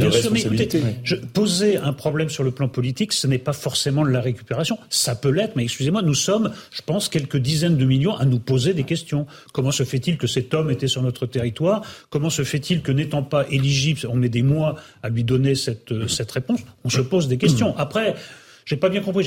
Moi, ce que- l'impression que ça m'a donné, c'est que comme ils sont bien dans le brouillard, parce qu'on attend de cette garde à vue des, des éclaircissements, peut-être qu'ils ont parlé un peu trop et qu'on a dérapé vers des choses un peu bizarres. Parce que est-ce qu'il y a des éléments probants d'une manifestation qui aurait lieu, une manifestation spontanée ou pas? Moi, j'ai pas entendu, en tout cas, dans, dans l'état actuel de mes informations, d'appel officiel à une manifestation. Donc, j'ai trouvé que ce, ce- ce- ce refus de la récupération, qui en tant que tel, en effet, est, est- est condamnable, était un peu déplacé. Jean-Michel Je, je vais, je vais répondre exactement sur la, sur la récupération, mais auparavant, je voulais dire à Eric Nolot qu'à partir du moment où il est en situation régulière en, en Suède, puisqu'il est en situation régulière, il est, c'est un réfugié, il a le droit de se balader dans tous les pays de Schengen. Et- sauf qu'il faut qu'il faut qu'il reste un certain temps et qu'il qu'il- ensuite il, re- il, rentre, il rentre en Suède. Ça, c'est la première chose. La deuxième chose que je voudrais dire, c'est que l'enquête ne fait que commencer. Elle va durer très très longtemps parce qu'il va y avoir une ouverture d'instruction et ça va durer deux à trois ans cette enquête-là minimum. Euh, et puis sur la sur la, la polémique, ce que je ce que je veux dire aujourd'hui, c'est que euh, on- n'est pas dans la polémique. Alors, c'est effectivement, il faut respecter un temps de deuil et, et- et se montrer digne sur, sur un certain sûr. temps, mais ça va soulever effectivement, et je suis d'accord là-dessus, ça soulève des problèmes, des, des problèmes qui sont importants et auxquels on doit, on doit répondre. Les Français sont en droit de se demander euh, pourquoi on est dans une situation comme ça, et très rapidement. La, la, la, loi sur la sur sur l'immigration euh, euh arrivant euh, assez rapidement euh, euh, à l'Assemblée nationale et, et, ça va nourrir le débat et on ne sera pas dans la polémique, on sera dans un débat. Dans un débat politique, absolument. Bien sûr. Est-ce que mais il est né... attendez objectivement il est nécessaire ce débat. Bah, bien sûr. Enfin, mais, non mais sinon rien ne change. Mais non, mais, est-ce que ce qui se passe aura un impact sur bah, le débat non, mais moi, de la oui, loi immigration? Moi, oui, moi, moi je sûr. le souhaite de tout mais cœur, oui. mais et ça ne veut pas dire que je souhaite faire de la récupération. C'est-à-dire que euh, vous voyez, il y, y, a des gens qui vont vous dire de manière immuable, euh, c'est l'état de droit, on est comme ça, voilà. Sauf que l'état de droit n'a cessé d'évoluer depuis 15 ans. Les attentats terroristes de 2015, je parle sous votre contrôle Ah. puisque vous l'avez vécu de, euh, au premier plan, euh, nous ont permis entre guillemets de faire évoluer la législation et d'aller beaucoup plus loin pour entraver euh, les personnes qui sont euh, en tout cas tentées de, de, de commettre des attentats. Euh, et donc heureusement qu'on tire des enseignements. Et, et donc et je pense que c'est nécessaire. Et ça ne veut pas forcément dire que c'est Emmanuel Macron qui est responsable ou je sais pas qui ou François Hollande. Euh, voilà, mais, mais il est nécessaire de se poser les questions, d'établir aussi des responsabilités. Euh, objectivement, mais, mais pas uniquement françaises. Je trouve que ce débat euh, sur la question de l'asile en Europe est un débat fondamental. C'est-à-dire que globalement tout le monde s'en fiche parce que tout le monde se dit que c'est très compliqué. Les politiques globalement se concentrent sur la, la question de l'immigration et en fait il faut vraiment, ça paraît absurde, mais il faut un peu dissocier l'immigration de la politique de l'asile euh, parce que c'est vraiment deux sujets complètement différents. Même si pour les gens on a l'impression que c'est euh, des migrants dans les deux cas. Euh, et, sur la question de l'asile, c'est vraiment le talon d'Achille de l'Union européenne. C'est le sujet qui était le moins travaillé. Et donc c'est le sujet sur lequel maintenant il faut mettre le paquet, à la fois en termes de coordination entre les pays européens, à la fois en termes de, il faut que les pays acceptent aussi d'être de bonne volonté. Euh, il y a des pays qui jouent beaucoup moins le jeu que d'autres. Euh, et puis il faut une harmonisation des règles, c'est-à-dire qu'il faut que tout le monde ait les mêmes critères. Sinon en fait il n'y a pas d'autre solution que de faire comme certains pays de l'Union européenne qui ont décidé de reprendre leur souveraineté parce qu'ils ne voulaient pas déléguer euh, des compétences de de- d'octroi de, l'asile à d'autres pays qu'ils considéraient comme étant peu scrupuleux. On repart tout de suite à à Annecy, retrouver Jean-Luc Boujon, journaliste européen. Bonsoir Jean-Luc, vous vous trouvez à proximité du, du lieu où, euh, où s'est déroulée euh, l'attaque. Et le périmètre de sécurité autour de, de ce lieu a été levé, c'est bien ça? Ouais, il y a quelques minutes, une demi-heure environ, et, c'est assez étonnant d'ailleurs de voir cette grande, grande esplanade euh, au bord du lac, hein, cette grande surface euh, euh, de pelouse, reprendre ses droits petit à petit, c'est-à-dire que tous les promeneurs sont revenus, tous les vélos sont revenus, tous les rollers sont venus, les touristes sont là, alors qu'il y a seulement quelques heures, il y a sept heures environ, eh bien, ce lieu était le, théâtre d'un, carnage. L'aire de jeu également a été rouverte, et tout à l'heure j'interrogeais eh bien des, des, des, un notamment Gérard, hein, euh, avec qui j'ai pu converser, qui était là avec ses trois petits-enfants qui étaient en train de jouer au ballon. Je lui ai demandé ce que ça lui faisait eh bien, de revenir ici. Lui m'a dit ça ne me fait pas grand-chose finalement, j'arrive à passer au-dessus. Euh, ma femme n'a pas pu rester, elle est repartie chez elle, alors que d'habitude ils sont deux à les garder. Donc il y a quelque chose, il y a quelque chose qui reste, on ne voit pas de traces, mais cette aire de jeu, on s'en rend bien compte, il y a un petit bateau, il y a un jeu en bois, il y a des toboggans, on voit cette aire de jeu là où tout s'est passé, c'est assez étonnant de le voir. Et donc Gérard me disait, il y a beaucoup moins de monde que d'habitude. Euh, c'est un signe donc que les gens n'ont pas encore euh, digéré, ne sont pas prêts à revenir dans ce lieu qui est pourtant euh, le cœur d'Annecy. On est au bord du lac, il y a un paysage qui est absolument euh, grandiose, mais il y a encore quelque chose, une charge émotionnelle qui est très très forte pour les Annéciens. Quand on est ici, on se pense protégé de ce qui vient de se passer. On voit que ça n'est pas le cas et c'est ça qui perturbe beaucoup les gens, c'est ça qui perturbe beaucoup les habitants d'Annecy et puis évidemment, euh, évidemment les touristes. Mais il y a quand même des parents, des grands-parents qui bravent cela et puis des enfants qui eux, ben, évidemment, qui ne sont pas au courant. Alors Gérard, donc ce, ce grand-père, me disait qu'il en avait quand même parlé à ses petits-enfants, qu'il leur avait expliqué ce qui s'était passé euh, pour pas qu'ils ne l'apprennent d'une autre façon. Bon, les enfants avaient dit OK, d'accord. euh, bon, et ils étaient passés à autre chose, comme euh, comme chaque enfant, comme chaque enfant devrait le faire, évidemment.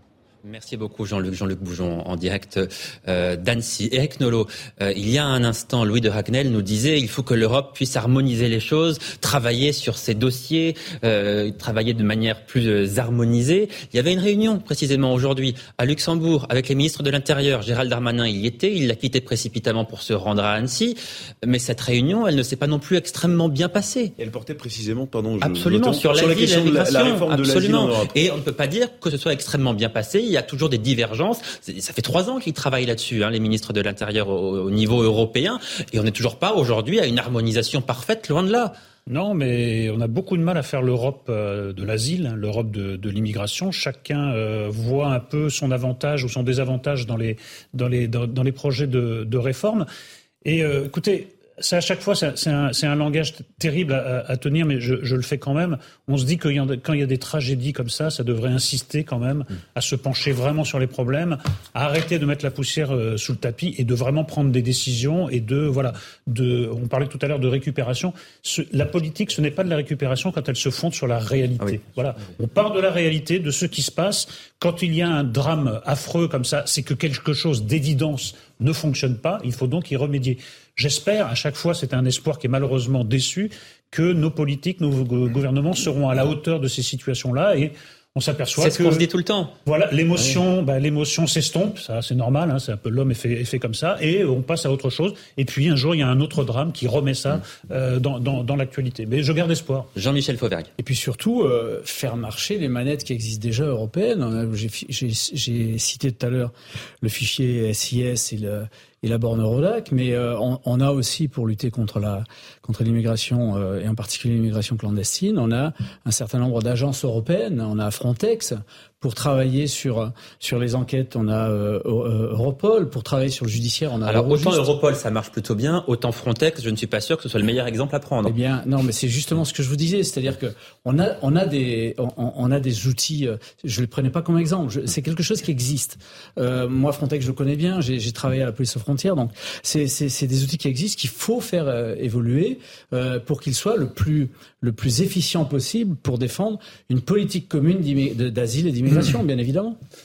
il y a un problème aussi de fond qui est que euh, tous les pays de l'Union européenne ne défendent pas les mêmes intérêts. Je vous prends un exemple, ça n'a pas de lien avec l'affaire, mais puisqu'on en parle, je, je, je, prends cet exemple. Euh, L'Italie, euh, globalement, n'a pas beaucoup d'intérêt en fait à jouer le jeu euh, de Frontex à jouer le jeu des frontières, notamment sur la, prise en compte euh, des demandeurs d'asile et des migrants qui arrivent sur son territoire. Pourquoi? Parce que les accords de Dublin, en théorie, stipulent que l'Italie doit prendre l'empreinte, doit prendre l'empreinte digitale de chacun euh, des migrants qui arrivent sur ses côtes, et ensuite c'est l'Italie qui doit enclencher la procédure de demande d'asile ou demande de titre de séjour des migrants. Sauf que comme il y a une surconcentration des migrants qui arrivent en Italie, l'administration italienne dit on préfère fermer un peu les yeux, laisser passer les migrants vers la France, vers les pays frontaliers, euh, pour qu'en fait ce soit d'autres pays, comme la France par exemple, euh, qui se chargent d'examiner les dossiers. Et, et, et, nous, Français, par exemple, du coup, on se retrouve avec les demandes d'asile de migrants qui viennent de l'Italie, qui viennent de la Grèce, qui viennent d'Espagne aussi beaucoup. Et, notre droit d'asile est extrêmement généreux, et donc beaucoup de migrants veulent venir chez nous. Voilà. Mais tout ça pour dire que si les pays qui tiennent les frontières extérieures de l'Union européenne tenaient réellement les frontières extérieures, eh bien, en fait, on n'en serait pas arrivé là euh, au niveau politique. Sauf qu'en fait, eux savent que leur pays est simplement un pays de passage le problème, c'est que nous, on est un pays de destination. D'autant que les projections montrent que le nombre de, de, de migrants va exploser dans les années à venir. Donc déjà, si on n'est pas préparé à la situation actuelle, euh, qu'est-ce que ça va être dans Il est en train d'exploser avec le, la, crise, euh, la crise tunisienne hein, aujourd'hui. Mm.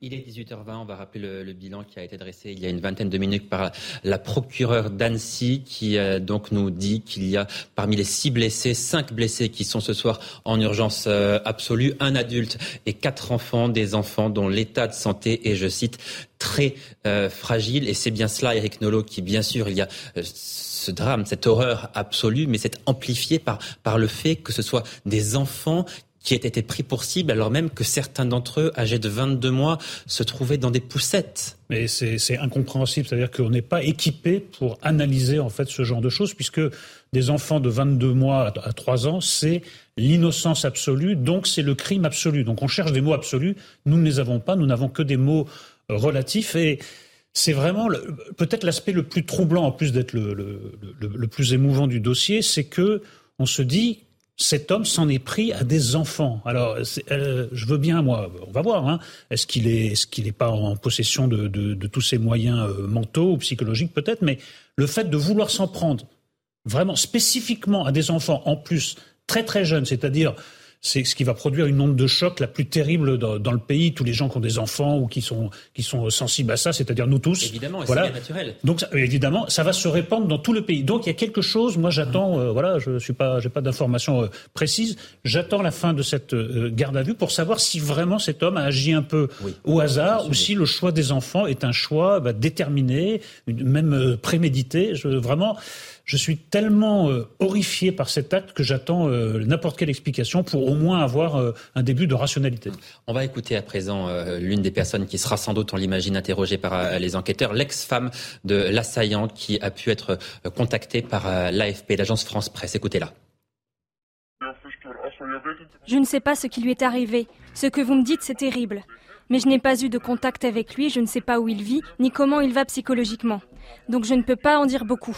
Je ne sais pas grand-chose de lui depuis huit mois. Nous nous sommes rencontrés en Turquie, nous sommes tombés amoureux et nous sommes venus en Suède. Après deux ans, nous nous sommes mariés, mais il n'a pas pu obtenir la nationalité suédoise, donc il a décidé de quitter le pays. À ce moment-là, il est parti. Nous nous sommes séparés parce que je ne voulais pas quitter la Suède.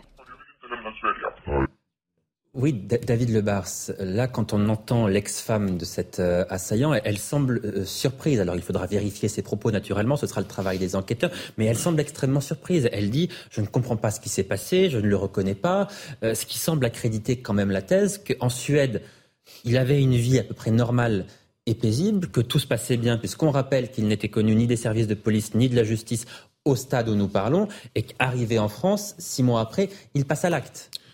Oui, mais sans aucun cynisme, je vous répondrai qu'on ne connaît pas plus cette femme que ce criminel et qu'il faut prendre avec précaution euh, un témoignage euh, qui est fait en trois secondes euh, ou en trois minutes sans, sans mettre en cause le journaliste. Hein. Je précise que les enquêteurs devront approfondir ce témoignage-là et entendre évidemment cette, cette personne. Je connais aussi beaucoup de témoignages dans des affaires de terrorisme hein, où on a des, des, individus qui ont commis des actes atroces et où tous les voisins chantent en chœur la gentillesse de l'individu. Donc tout ça, tout ça ne pèse pas dans l'enquête. Ça donne un éclairage euh, qui est surprenant quand même, parce qu'il est marié, il a un enfant, il n'a pas la nationalité, mais il fait le choix de partir en laissant une femme et un enfant. Donc moi, je peux aussi retourner ce témoignage comme étant suspect, puisque s'il laisse une femme et un enfant parce qu'il n'a pas la nationalité, enfin, je, je trouve que c'est c'est pas tout à fait le même équilibrage. Euh, euh il aurait pu rester vivre avec euh, son, sa femme et, son enfant. Donc, il faut être prudent là-dessus. Après, en plus, cette femme, si elle dit la vérité ou si elle a rien à dire, elle n'est pas dépositaire. Elle le dit elle-même des huit mois qu'il vient de passer en France. Mmh. C'est-à-dire qu'elle ne sait pas comment il vit et on ne sait pas ce qu'il a fait pendant ces huit mois. Donc tout ça, ça, ça vient dans l'enquête, ça donne un petit éclairage, mais ça ne donne en rien les motivations euh, complètes. Sandra Buisson, comment est-ce que ça va se passer maintenant? Est-ce que ce sont les enquêteurs français qui vont se déplacer en Suède pour aller entendre son, son ex-compagne? Où euh, effectivement des enquêteurs euh, en Suède vont mener cette enquête en partenariat avec, les, policiers de la, de la PJ. mais effectivement, c'est pas l'alpha et l'oméga de, cette enquête. L'alpha et l'oméga, il est en France et sur ces derniers mois, qui l'a passé, qui l'a vu, qui l'a rencontré. Est-ce qu'il s'est radicalisé? On ne sait pas où est-ce qu'il a développé effectivement une pathologie psychiatrique qui serait passée sous les radars parce qu'il n'aurait consulté personne, puisque selon la procureure, il n'y a pas d'antécédent psychiatrique connu. C'est-à-dire qu'on n'a pas consulté, il n'a pas euh, suivi d'examen mmh. euh, en ce sens. Ces examens, on sait quand est-ce qu'il va pouvoir les passer? Non, ça, il faut, il faut voir. Déjà, ils vont essayer de, mener l'audition euh, jusqu'à son terme. Vous savez qu'au maximum, en droit commun, ça peut continuer jusqu'à 48 heures. Ensuite, il y aura vraisemblablement, effectivement, l'ouverture d'une information judiciaire. Et ensuite, euh, les expertises euh, psychiatriques et psychologiques, oui, elles ne sont pas faites dans la mm. journée. Hein, mais, vous nous dites effectivement que cette garde à vue, elle ne se déroule pas de la meilleure des manières. Il semble être dans un état mm. psychologique assez instable. Alors c'est compliqué, euh, l'audition est compliquée, il se montre confus, incohérent selon les remontées qu'on a, avec un comportement parfois erratique. Donc effectivement, il, pour l'instant, de ce qu'on peut soupçonner de ce qu'on nous remonte, c'est que ça, c'est pas très concluant. Mais après, rien ne dit que son état ne va pas changer, euh, qu'il va pas changer de comportement. Euh, mhm. euh, pour l'instant, c'est trop tôt pour dire qu'il va ou il va pas apporter d'éléments sur ce qu'il a fait. Et parce que la garde à vue, c'est 48 heures c'est 24 heures renouvelables une fois, renouvelable, donc 48 heures max.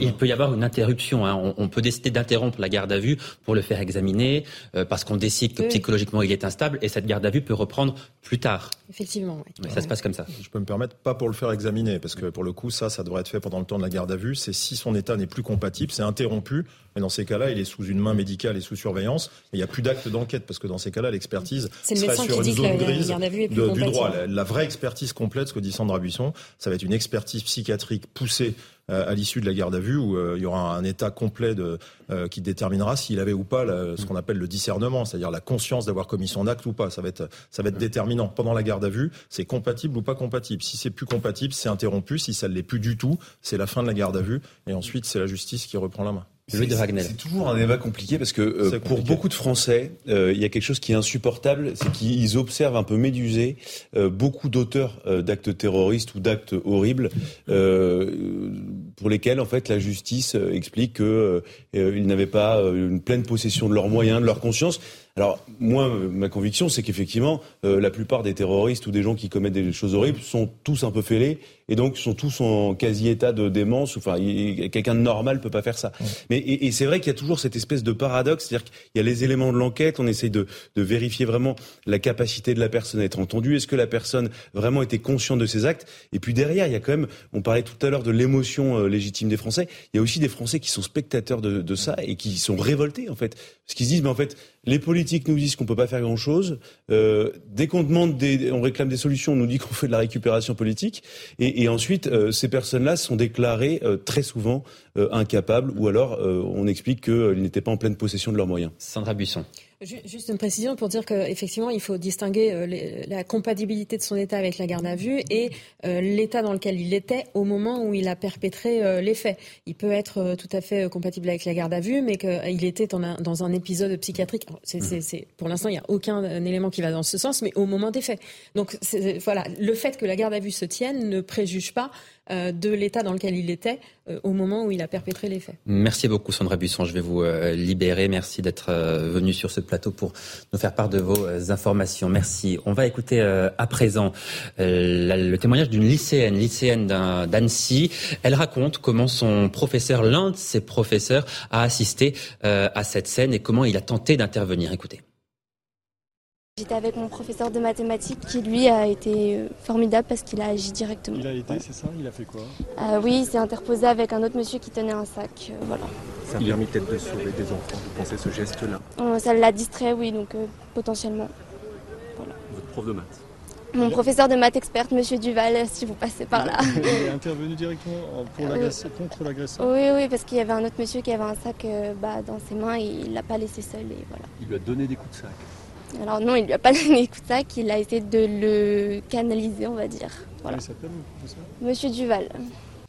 Voilà pour le témoignage de cette euh, lycéenne. Il est 18h29. Vous êtes sur CNews et sur euh, Europe 1. On va retourner immédiatement à Annecy, retrouver euh, Olivier Madinier, journaliste CNews. Bonsoir Olivier. Vous vous trouvez à proximité de, cette aire de jeu, donc où a, où a eu lieu cette attaque au couteau et le périmètre de sécurité a été levé, ce qui signifie que les enquêteurs ont fini leur travail sur zone. C'est bien ça? Oui, absolument. Le périmètre de sécurité a été euh, levé aux environs euh, de 17h30 et euh, la pelouse du Paquier, vous le voyez derrière moi, a de nouveau un visage normal. Les cyclistes sont revenus, les promeneurs sont revenus et les enfants jouent à nouveau sur l'aire de jeu où s'est passé le drame, le, drame ce, ce matin. Alors, il y a une vraie euh, émotion, un vrai effroi après euh, ce qui s'est passé euh, ce matin ici à Annecy sur la, la pelouse du Paquier. les habitants que nous avons vus cet après-midi étaient réellement sous le choc étant donné l'âge des petites des, des, petites victimes. je vous rappelle qu'il y a deux Français et un Néerlandais et euh, un petit une, un enfant de nationalité euh, de nationalité anglaise. Euh, oui, c'était vraiment l'émotion. nous avons rencontré cet après-midi, vous avez écouté une jeune lycéenne, nous avons rencontré des lycéens qui étaient présents à proximité du lieu de l'attaque, ils nous ont raconté la panique, ils ont ils nous ont raconté qu'ils ont protégé les autres enfants afin qu'ils ne visuellement visuellement ils ne puissent pas voir ce qui s'est passé. En tout cas, l'émotion est réelle, mais malgré tout, la vie a repris là en cette fin de journée euh, sur cette pelouse du paquet et on a du mal à imaginer en voyant ce cadre idyllique euh, qu'un drame euh, d'une telle horreur s'est placé ici ce matin. Merci beaucoup Olivier Madinier en duplex d'Annecy. Donc, je vais saluer Thibault de Montréal qui nous a rejoint. Bonsoir, soyez Le, bienvenu. Vous êtes président du Centre de réflexion sur la sécurité intérieure. Je veux, je veux qu'on vous entende évidemment tout de suite. Quels enseignements est-ce que vous tirez de ce qui s'est passé depuis ce, matin? Est-ce que vous avez, comment dirais-je, une vision un peu plus précise du profil du suspect? Voilà, qu'est-ce que vous retenez finalement de, cette attaque? Et en quoi elle est peut-être différente des autres? La, première chose, euh, si vous le permettez, euh, c'est que je voudrais exprimer un, sentiment euh, qui est un sentiment d'effroi. Ce qui, ce qui s'est passé ce matin, c'est c'est pas un attentat de plus. Euh, c'est la violation des d'un des tabous les plus ultimes de notre société, euh, c'est-à-dire que euh, quelqu'un s'en est pris avec une arme blanche dans, dans, des conditions de sauvagerie euh, effroyables à des à des tout petits, à, des enfants, mais même mais pas des enfants en âge de courir ou de se sauver, à des enfants dans des poussettes. Et euh, c'est une émotion. On a beau savoir, c'est des sujets dont on parle hein, dans le dans le monde du renseignement et de la et, de la sécurité euh, depuis 2015. Je regarde Jean-Michel Fauvergue parce qu'on en a déjà parlé dans d'autres circonstances. C'est des c'est des scénarios sur lesquels les spécialistes ont travaillé, mais mais jusqu'à maintenant, à part en 2012, ce qui est un gros à part. Hein, à part l'horreur absolue en 2012 euh, euh, de, avec Mohamed Merah, il n'y avait pas eu d'attaque ciblée contre des enfants comme ça. Maintenant, euh, ensuite, il faut être très prudent sur euh, les éléments euh, qui, qui, que l'on apprend ici et là euh, depuis depuis tout à l'heure. J'ai pas d'informations privilégiées que que vos journalistes ne, ne, ne connaissent pas. ce que je peux dire, c'est que et on développera et on en débattra, mais une fois de plus, il est trop tôt pour tirer des leçons, mais on peut déjà tirer des premiers enseignements. C'est que ça nous renvoie une fois de plus à la politique migratoire et en particulier à la politique d'asile. Et ce que je voudrais dire, c'est que les, les, éléments qui ont été euh, révélés petit à petit au cours de l'après-midi, comme quoi euh, l'individu se révélerait, euh, se, se, revendiquerait être un, un, chrétien d'Orient, aurait revendiqué son acte au nom de Jésus-Christ. D'abord, je voudrais dire que de mémoire, je n'ai pas souvenir, pas, non seulement dans l'histoire contemporaine, mais dans l'histoire tout court, d'une attaque contre des enfants gratuite commise au nom de Jésus-Christ, ce serait une première. Il peut y avoir une première, mais de mémoire, j'en ai pas souvenir. Et ensuite, ce que je voudrais dire, c'est que j'ai interrogé deux ou trois spécialistes cet après-midi des questions migratoires et que tous m'ont dit, m'ont confirmé, parce qu'en fait, on le savait déjà, qu'aujourd'hui, dans les filières d'immigration euh, de, de, pays qui viennent euh, comme l'Afghanistan euh, et en particulier comme la comme la Syrie, euh, eh bien, euh, les, associations, euh, les avocats aussi, hein, on va pas se mentir, euh, conseillent à leurs clients des histoires qui passent entre guillemets, c'est-à-dire qui sont convaincantes. Il y a des récits clés en main qui sont livrés, notamment pour passer la barre de l'OFRA. Et il y a deux grands arguments qui sont mis en avant. Le premier, c'est l'homosexualité, qui souvent est feinte, mais en tout cas qui est mise en avant. Et le deuxième, c'est en particulier pour les gens qui viennent du Moyen-Orient, c'est de dire qu'ils sont des, des, des chrétiens d'Orient. Je ne dis rien de plus. Je n'en tire pas de conclusion, mais je pense que dans le débat, c'est quand même intéressant euh, d'avoir ça à l'esprit. On va évoquer l'asile et l'immigration. Il y a une réforme qui est euh, à venir. Mais avant cela, vous l'avez dit, c'est une attaque qui, au moment où nous parlons, n'est pas une attaque terroriste, mais ceux qui ont été pris pour cible sont notamment des enfants de 22 mois pour les plus jeunes d'entre eux qui étaient dans des poussettes. On a poignardé des enfants dans des poussettes. Est-ce que de, point de, vue, de ce point de vue-là, vous diriez qu'avec cette attaque, on a franchi un stade supplémentaire dans l'horreur. C'est pour ça que je vous ai dit tout à l'heure que ce, sentiment d'effroi qui est le mien, euh, je vais pas, vous savez, on est on est régulièrement sur les plateaux, on travaille, on est des professionnels de la sécurité les uns les autres. Mais est-ce que ça, c'est inédit Et il y a des gens qui pourraient penser que qu'on est euh, qu'on est un peu endurci. Moi, je suis mm. très ému ce soir. Je suis très ému depuis ce matin. Euh, et, oui, c'est alors oui, c'est inédit parce que je vous disais à part, et encore une fois, il faut mm. pas l'oublier, euh, Mohamed Merah en 2012, c'est la première fois qu'on s'en prend à des enfants euh, comme ça, spécifiquement pour ce qu'ils sont euh, en France. Mais d'un autre côté, et c'est une autre manière de vous répondre, souvenez-vous les débats que nous avions après la décapitation de Samuel Paty. Plusieurs jours, quelques jours à peine après la décapitation de Samuel Paty, un Tunisien en situation irrégulière égorge trois personnes dans la basilique Notre-Dame de Nice. Et là, on s'est posé les mêmes questions. On s'est dit là quand même, mais on se les était déjà posés en 2015. Donc euh, il y a des, à chaque fois on franchit un, cap dans l'horreur, on se dit là quand même, c'est pas possible. On va s'asseoir, on va faire un pas de côté, on va parler, on va parler de cette, politique euh, migratoire au-delà des clivages partisans.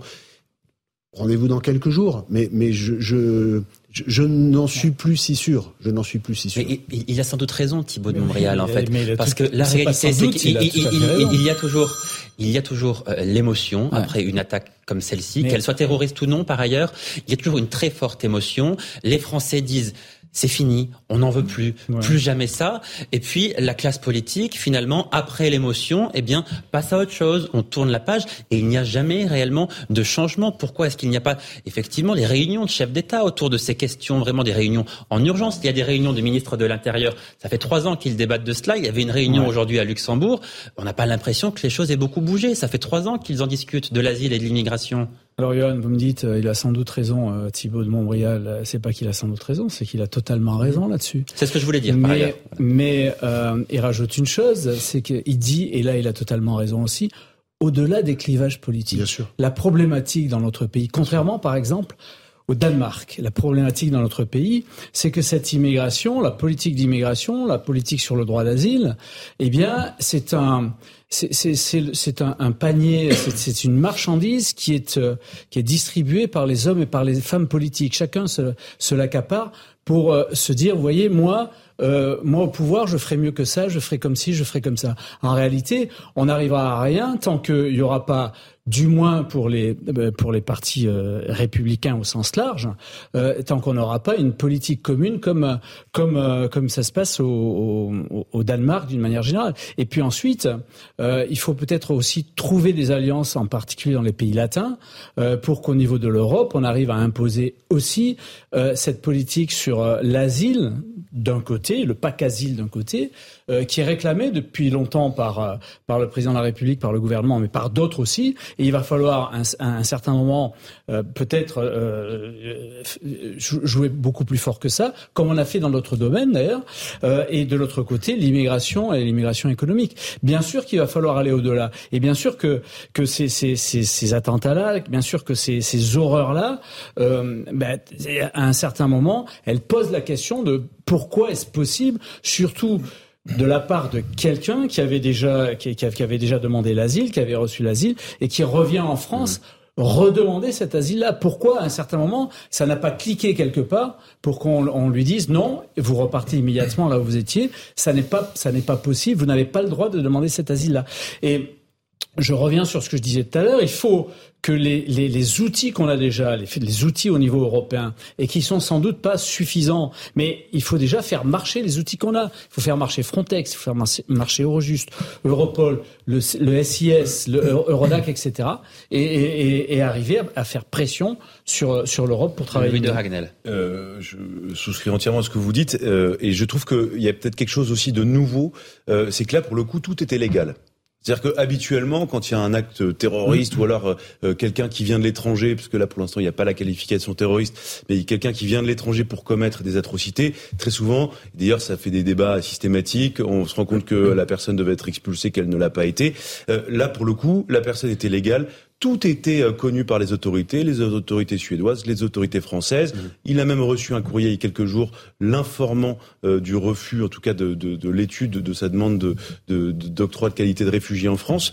Euh, et, et, donc je trouve que ça interroge parce que euh, il y a un système qui est censé être étanche. Il y a Frontex, il y a un système de surveillance euh, aux frontières extérieures de l'Union européenne, il y a les accords de Dublin, et en fait on se rend compte que tout repose uniquement sur la bonne volonté de certains États, de certains pays, et que nous, Français, par exemple, euh, le renseignement intérieur est extrêmement scrupuleux et fait des criblages souvent assez poussés euh, sur euh, les profils de gens que l'administration française demande de, de, surveiller, mais que objectivement, euh, c'est pas le cas de tous les pays européens. Et puis, c'est un, un, autre sujet qu'on évoquait tout à l'heure aussi, c'est la question des critères. Euh, C'est-à-dire que nous, euh, on a des critères globalement qui sont assez larges en France euh, pour étudier les demandes d'asile.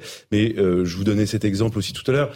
Avant la chute de Kaboul, l'Allemagne ne reconnaissait pas euh, la possibilité de demander euh, la protection, l'asile euh, pour tous les ressortissants afghans, alors que la France, avant la chute de Kaboul, tout, tout ressortissant afghan pouvait prétendre, était éligible à l'asile en France par principe. Et, et, et, donc en fait, selon le pays dans lequel, dans lequel vous frappez à la porte au sein de l'Union européenne, eh bien, vous aurez plus ou moins de facilité à intégrer, en tout cas, cet espace commun qu'est Schengen. Mmh. Et je pense que pour tous les amoureux euh, de l'Europe, tous les ceux qui défendent euh, l'idée d'une Union européenne, la libre circulation des biens et des personnes, eh bien, je pense que c'est à eux de défendre, euh, pour le coup, une meilleure protection, le renforcement de la sécurité, le renforcement des, des contrôles, parce que sinon, en fait, on, on, retournera dans ces débats inéluctables mmh. où on se rendra compte en fait que l'Union européenne euh, politique sécuritaire, eh bien, ça ne fonctionne pas. Thibaut de Montréal, en fait, on, on, se rend compte que c'est un big bang qu'il faut, il faut renverser la table. Il faut, il faut, il faut renverser la table et euh, au risque de, de, vous surprendre, je vais vous dire qu'il y a des mesures il y, a des mesures qui sont pas si compliquées à prendre. Moi, il y en a une qu'avec le, le centre de réflexion sur la sécurité intérieure, nous portons depuis des années, euh, que j'ai déjà développé dans des émissions, que j'ai écrit dans des livres, que j'ai euh, échangé avec des politiques, et euh, qui, qui, je dis pas qu'elle est simple à mettre en œuvre, elle, nécessiterait euh, de, de, des, aménagements législatifs et, et, d'infrastructures. Mais à un moment donné, il faudra y arriver. Lorsque des gens demandent l'asile, aujourd'hui, comment ça se passe? Ils font une demande, on leur donne un récipicé, on leur donne une carte avec un droit de tirage pour tirer de l'argent, et ensuite on les lâche dans la nature. Lorsque donc les, les, les, les, euh, administrations font leur criblage, leur recherche, etc., et à un moment donné, ils, sont entendus euh, par, euh, par l'OFPRA, mais pendant ce temps-là, on ne sait pas où ils sont. Moi, je suis désolé, je pense que parmi les premiers éléments du Big Bang que vous évoquez, une chose simple dans le principe, encore une fois, la conception ne le serait pas forcément, c'est de permettre aux gens de demander l'asile dans des centres fermés à leur arrivée sur le territoire, qu'ils soient accompagnés depuis les ports ou les aéroports dans des centres fermés, où ils auraient tous les droits, sauf celui d'aller et venir, le droit de voir un avocat, le droit de voir un médecin, le droit de voir des associations, le droit de téléphoner à qui ils veulent, mais pas le droit d'aller et venir, et qu'ils ne puissent sortir de ces zones d'attente qu'une fois que l'asile leur soit accordé après notamment l'écriblage des services de renseignement euh, dont parlait Louis Dragunel. Parce que pour l'instant, quand on se rend compte qu'un individu pose un problème, mais la plupart du temps, on ne sait plus où il est. Et alors, euh, il y a des techniques pour les, pour les retrouver, mais c'est compliqué et, et, et, ça relève beaucoup du hasard. Donc là, ça permettrait de garder euh, sous le contrôle des administrations dans toute l'Europe. Si on est les seuls à le faire, ça sert à rien. Mais dans toute l'Europe, le garder les gens sous le, le, le, contrôle de l'administration, le temps qu'on puisse vérifier si oui ou non ils sont éligibles à l'asile. J'ai d'autres mesures euh, que je peux développer, mais celle-là, je pense que c'est la première. Il va falloir, et je conclue là-dessus, il va falloir à un moment donné que les Européens comprennent, ou que les, les politiques comprennent, parce que les peuples européens sont en train de bien le comprendre, et il ne faudrait pas qu'il y ait trop de décalage entre les uns et les autres, que euh, les, les, les gens qui gouvernent l'Europe comprennent que s'ils ne prennent pas des mesures draconiennes à l'entrée de l'Union européenne, s'ils ne sortent pas d'une forme d'angélisme face à la détresse humanitaire mondiale, à ce moment-là, à terme, c'est la liberté d'aller et venir au sein de l'Europe qui sera en danger. Des réactions politiques à présent qui sont évidemment euh, très nombreuses, vous l'imaginez bien, à commencer par celle du, du, président de la République qui, sur Twitter, dénonce une attaque d'une lâcheté absolue ce matin dans un parc à Annecy. Des enfants et un adulte sont entre la vie et la mort. La nation est sous le choc. Nos pensées les accompagnent ainsi que leurs familles et les secours voilà pour l'expression présidentielle. L'ancien président François Hollande, à son tour, lui, se dit profondément bouleversé par l'effroyable attaque perpétrée dans un parc à Annecy ce matin. Toutes mes pensées accompagnent les victimes, leurs parents, leurs proches et les services de secours mobilisés à leur côté. Nicolas Sarkozy, enfin, qui parle d'un acte aussi inqualifiable qu'impardonnable. Mes pensées les plus affectueuses vont aux victimes et à leurs proches. La France est bouleversée qu'on puisse attaquer les plus fragiles de ses euh, enfants. On va écouter à présent la réaction euh, d'Éric Zemmour qui euh, s'exprimait évidemment sur ce drame comme la plupart des responsables politiques et on en débat juste après. Oui, il y a un problème de frontières au sein de Schengen, mais on le sait depuis le début qu'il y a ce problème-là. Alors, euh, il faut absolument trouver une solution. Soit on ferme les frontières dans le cadre de Schengen, soit on trouve des solutions entre pays européens. Je comprends très bien euh, qu'on euh, qu'on continue euh, cet accord entre nos pays européens de Schengen, mais dans ce cas-là, il faut garantir toutes les mesures de sécurité. Si les mesures de sécurité ne sont pas prises, il, faut, il faut prendre les, conclusions politiques et protéger d'abord notre peuple. Bon, prendre les conclusions politiques, Éric Zemmour qui parle à nouveau d'un francocide. Il dit c'est un francocide qui a été commis aujourd'hui. Jean-Michel Fauvert, est-ce que vous êtes euh, d'accord avec cette expression? Non, je laisse l'usage de, de, de, ce terme-là, mais euh, la réalité des choses. Pourquoi vous ne le partagez pas ce terme? Bah parce que bah déjà, vous avez des, des victimes qui sont pas françaises dans les victimes, pour commencer. Ensuite, c'est pas, c'est pas, c'est pas, on n'est pas dans un attentat terroriste islamiste euh, euh, traditionnel pour lequel Éric Zemmour s'est beaucoup euh, prononcé. L'enquête nous dira dans quel, dans quel cadre on est, euh, si on est sur un dément ou si on, on est sur autre chose. Mais euh, ce, qui est, euh, ce qui est clair et qui est, et qui est exact, c'est que, et, et, et, là, je suis d'accord avec la première partie de ce que dit Zemmour, c'est qu'il faut trouver des solutions pour se protéger dans le cadre Schengen. Il ne rejette pas le cadre Schengen, Éric Zemmour.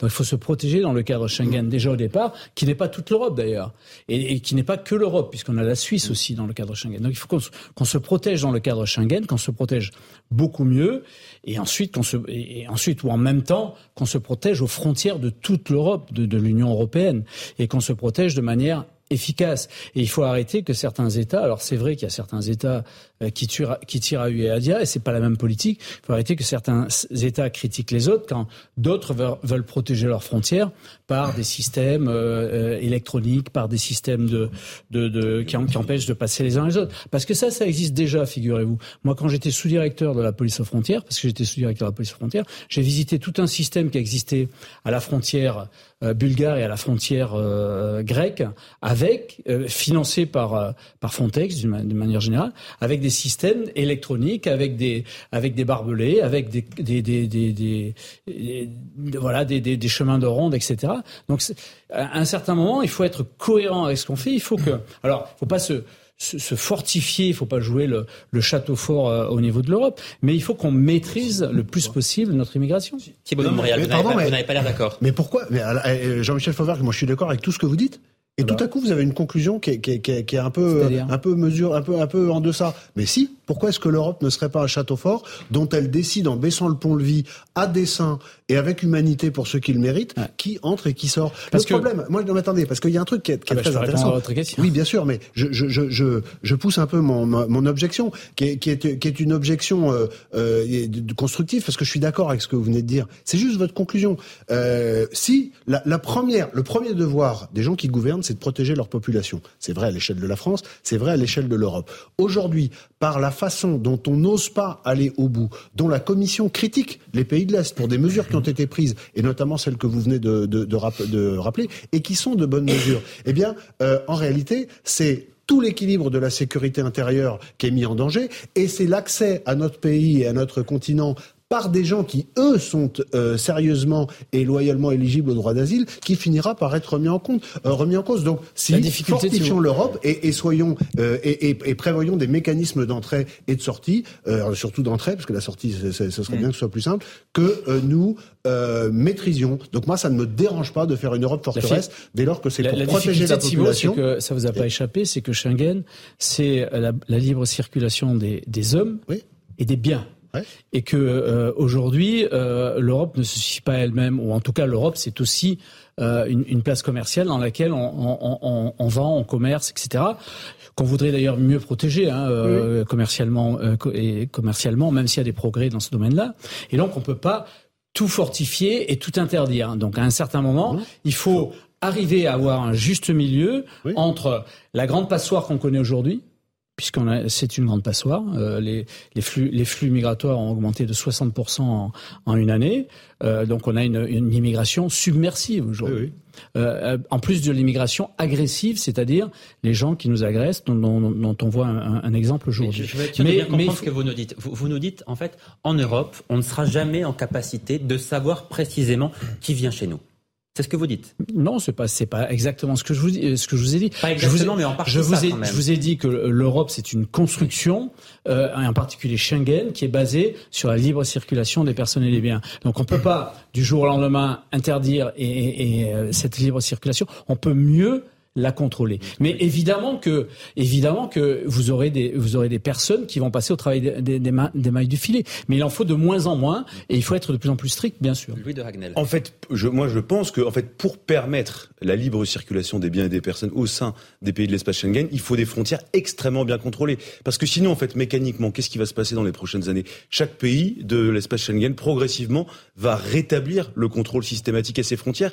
Et d'ailleurs, je vous rappelle que en 2016, c'est Bernard Cazeneuve, qui était euh, socialiste d'ailleurs, qui a rétabli le contrôle systématique à la frontière franco-italienne. Moi, j'étais allé voir sur place, et il y avait euh, des patrouilles de police, de gendarmerie, il y avait les douaniers, il y avait même, je me souviens, un demi-régiment de la Légion étrangère qui patrouillait dans les montagnes, et il y avait des ouvertures de coffres, palpations de sécurité systématiques pour tous les véhicules, parce que précisément les frontières extérieures de l'Union européenne étaient euh, mal contrôlées.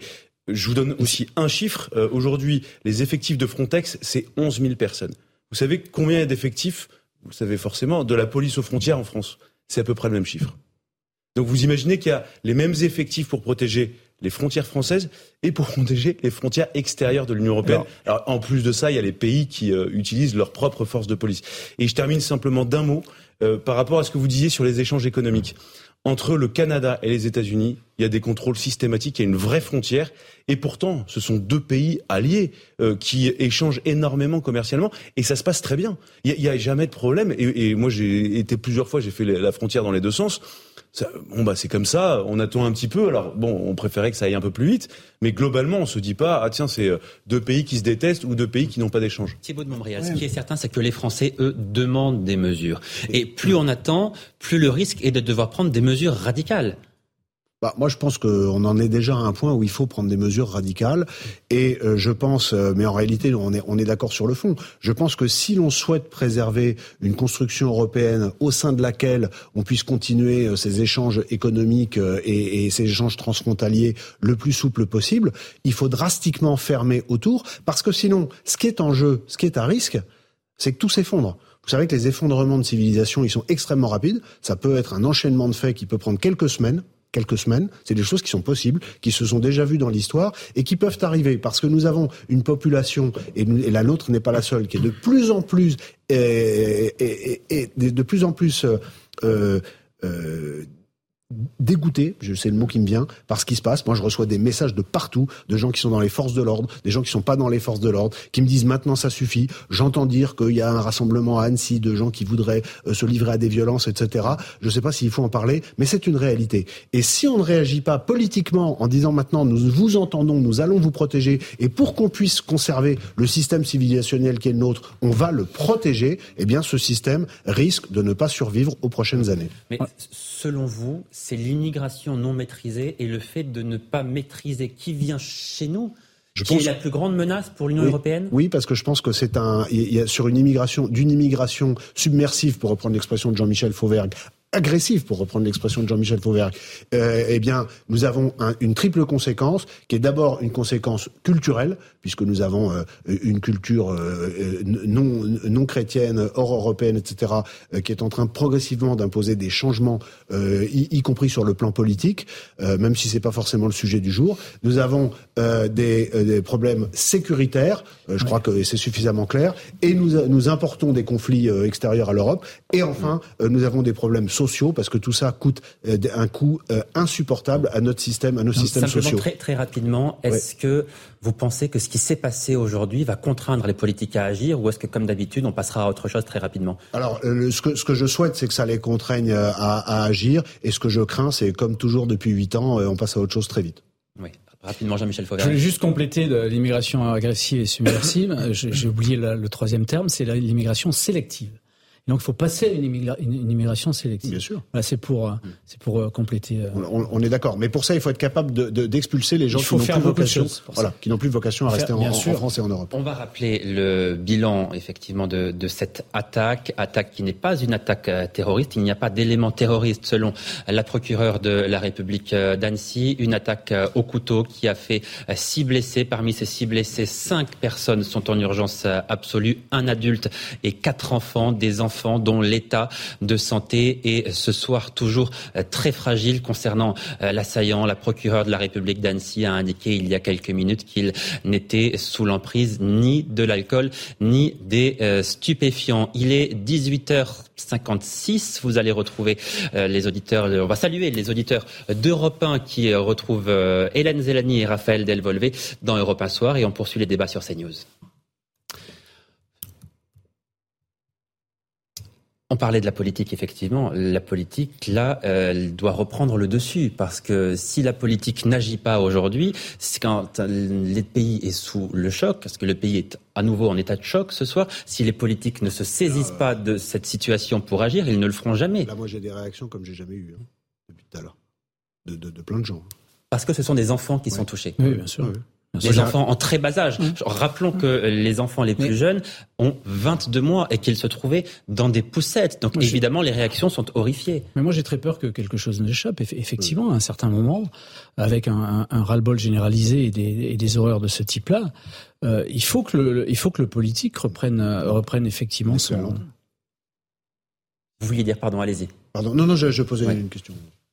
Il faut, que le politique reprenne euh, effectivement son rôle, aidé en cela par, sa population aussi derrière. Qu'il, qu'il, et, j'appelle encore une fois, et c'est ce qu'on j'appelle encore une fois à ce que, comme dans les pays par exemple du Danemark, on ait un consensus global euh, avec tous les partis avec qui on peut avoir un consensus pour travailler sur cette immigration.